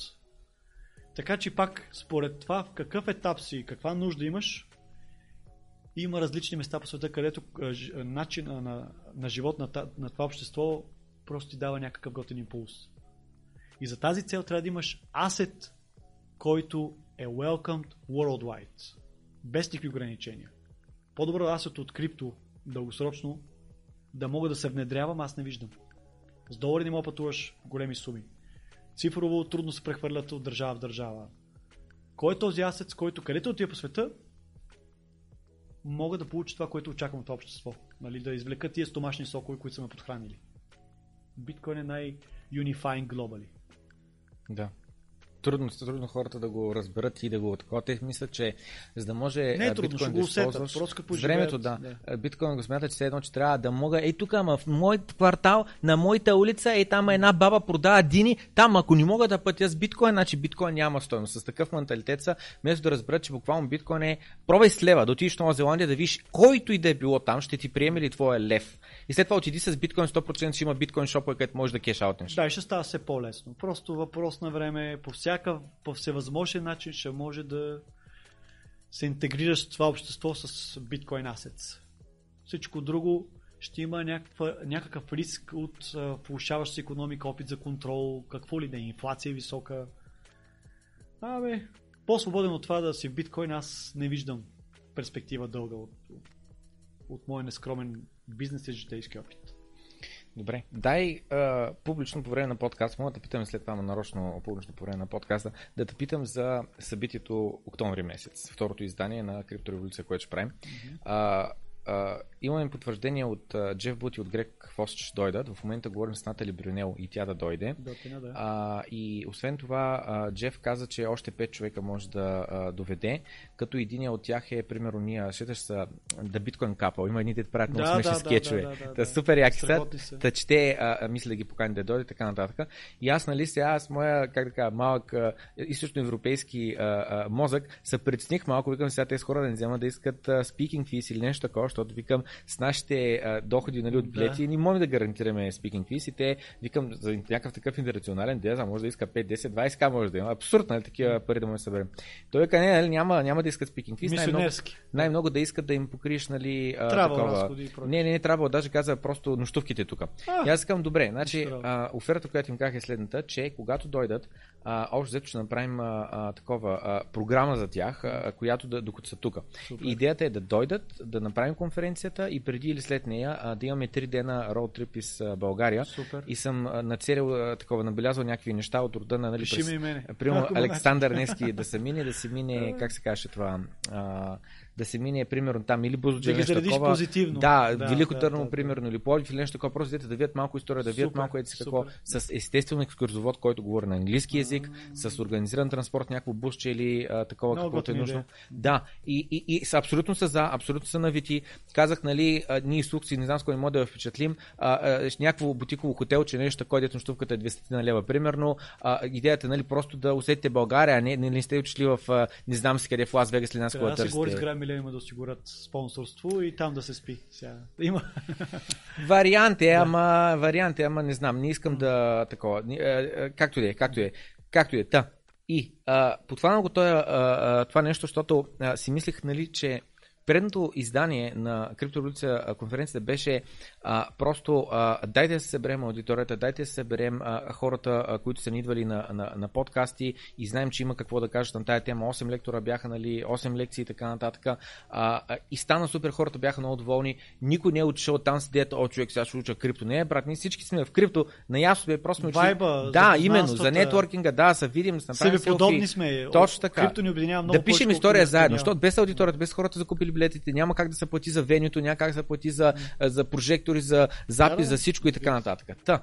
И този път обаче, ако дойдат Грекфос Джеф от началото планът ми беше примерно да има три панела на български, един на английски, обаче те ако доведат и Натали Бюрнел, ако доведат и още двама-трима човека, ами ние ще имаме достатъчно хора, примерно за четири панела само на английски язик, което означава, че него момент трябва да се комуникира, че на английски ще бъде конференцията. Купувай билет само единствено ако знаеш английски язик. За на тема международно нямам намерение да рекламираме, mm. да се опитаме да продаваме билети на международно ниво, по-скоро само за българи, а, а, а, но то, а, и, и да нали, тръгнат нещата примерно от а, а, аудиторията, като а, това, което си мисля да направя, миналия път не го направих е, миналия път разчитах, очаквах, надявах се медиите да отразят събитието, да кажат, о, нали, най-голямото крипто събитие в България, а, тъй, тъй, тъй, и да таковат, и да, как да кажа, да ни отразят. Никой не ни отрази. Буквално. Никой. Никой не прояви интерес. шум за матрицата, която те живеят. Абсолютно. И, а, и заради това, този път това, което мисля да направя е да налея 1000-2000 лева в маркетинг, някакви реклами, а, било то в Facebook, било то в YouTube, нещо друго, да излиза видео формат, където а, да се направи един трейлър, който да покаже миналата година, 12 март, нали, се случи това, супер, супер подбрани кадри и след което а, тази година, сега на Едиси кой октомври, а, а, ще дойдат този, този, този, този а, известни хора в криптото а, а, и с подбрани, примерно, много кратки 5 секунди, някакви техни изречения, някакви техни изрази, нещо, което каза, което е супер кетчи и така нататък. И нали, ако искате, закупете си билети, посетете сайта и така нататък. Но на това нещо няма се разчита с идеята да дойдат повече хора, защото са много лимитирани бройките. Mm. Залата има а, около 500-600 човека, абсолютно максимум а, такова. Ами достатъчно, но миналия път бяхме на 450 под 500 човека. Но, но, имахме VIP секция по средата. Значи, ето тук ти е лекторите по средата, тук са ти виповете, а отстрани са ти нормалните седалки, където са хората, които са без вип билет, като вип билет е 2-3 пъти по-скъп от нормалния билет. Но тия вип места, те вземаха много място, защото едно е да си някакъв нормален стол, okay. театрален, друго е да си на футио и така са плеснал. Ти вземаш място за двама, ако не и за двама и половина човек. Да. да, да, да. И въпросът е, че това, което искам да кажа, че минали път ние запълнихме залата реално. Ние бяхме 450, но реално бяхме запълнили залата. Единственият начин да побереш 600 човека е направо да махнеш а, това, да махнеш вип местата, да сложиш нормални седалки или да обърнем а, как се казва, да обърнем а, посоката, защото тя е зала с формата на правоъгълник, където едната страна е два пъти по-голяма от другата страна. И, и в момента, за да има всички са близко до залата, сложихме е, до сцената, сложихме сцената на дългата, по средата на дългата страна, за да може така като, като дъга нали, да се получи, всеки да гледа нали, към това. Идеята, ако сложим сцената в, единия, в едната страна и, и нали, седалките са по дългата страна разположени, тогава проблема е, че пък последните хора ще гледат, е, там да, виждам го горе-долу, с бинокъл трябва да гледат. То има полза социализация, защото това, са, това е твоя трайб. Щом те вълнува тази тематика и, и, там отиваш, нали? То така ще се разраства. Нали? Не само виртуално, трябва да срещаме и физически, за да изграждаме още по-силни връзки помежду си. Нодовете да не се пукат с лесен популизъм. Като се познаваме физически, нещата стават по различен начин. Така че това събитие си е ценно за изграждане на ядро, такива биткоинери, познавайки се физически. Нали? И по някакъв начин някой идея ще му хрумне с някой да направи оттам бизнес и така стават нещата. Така се подобрява обществото. Супер е. Въпросът защо го споменаваш това октомври? Идеи, ти какво мислиш? А, а, едно от нещата, което си мисля е примерно, аз мисля точно това, да поканя а, за примерно на панела с Джеф Бут, да бъдем, аз съм медиатор, пък ти и Джеф Бут сте двамата човека, които да. са на това. Идеята е да бъде един чужденец плюс един супер, българин, да. това да е панел, аз съм само медиатор, който задава въпросите или съвсем малко се включва. Супер, супер. Сега, аз като аутсайдер, който не, не, не трябва да извърши толкова сезифовски сили както тебе, най-лесно да ръкопляскам. Нали. Идеята ми харесва. Би трябвало да има голям интерес. Октомври хората след морето прибрали са се. Всичко зависи от пазара, кой с какви настроения, но а, от това, което често говориш по канала си, мисля, че те слушат хора, които а, им помагаш да им просветлее. Че не става просто за спекулация, за get rich quick и така нататък. Нали, тук говорим за като че ли последен шанс да запазим някакви свободи. Защото от тук нататък технологичната дистопия само ще нараства. И ако нямаш оръжие, с което да се противопоставиш, как когато роботите образно казано наблюдават навсякъде, разпознават ни лицата, контролират ни, като ни наказват, защото съм пресекал по грешен начин на зебра. Как ще се изправи също това, което се изгражда в момента? Трябва ни валута, която ние помежду си да препознаем, че а, каквото и да изсипа срещу нас и срещу нея, ние трябва да пазим. Защото няма друго, което да е most likely to succeed. Технологично. Няма друго. Альтернатива. Защото ни трябва и бранд, който да е глобален, да се е доказал, че никой не може да го прецака и, и добрите и лошите. И това винаги става при много рядко стечение на обстоятелства. И в момента имаме точно това стечение обстоятелства. Сатоши, нещо се е случило, появил се, изчезнал, обаче ни е оставил нещо, което от нас зависи дали ще припознаем. Ако ние споделим само на спекулативни пориви и сега ни манипулират пазара и го бутат надолу, за да ни дърпат чалтера и ние си кажем никога повече крипто, а, ние се служаваме робството. Нали? Ако се подадем на манипулацията на Уолл Стрит и на всичките им машинации, това е. Толкова заслужаваме. Така че от нас се зависи да прогледнем, че не става просто тук за Get Rich Quick, а за технология, с която да надградим цивилизацията си буквално. Next Level Civilization, при която никой не може да използва лесно насилие, за да паразитира и тогава да видиш какво значи Ренесанс 21 век. Просто the best is yet to come. Thanks to Bitcoin. Супер. Добре.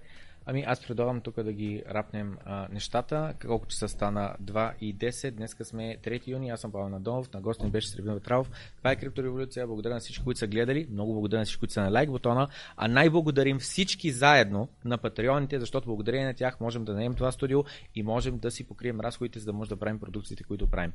Лек ден пожелавам на всички и ще се видим другата седмица в Доброто крипто.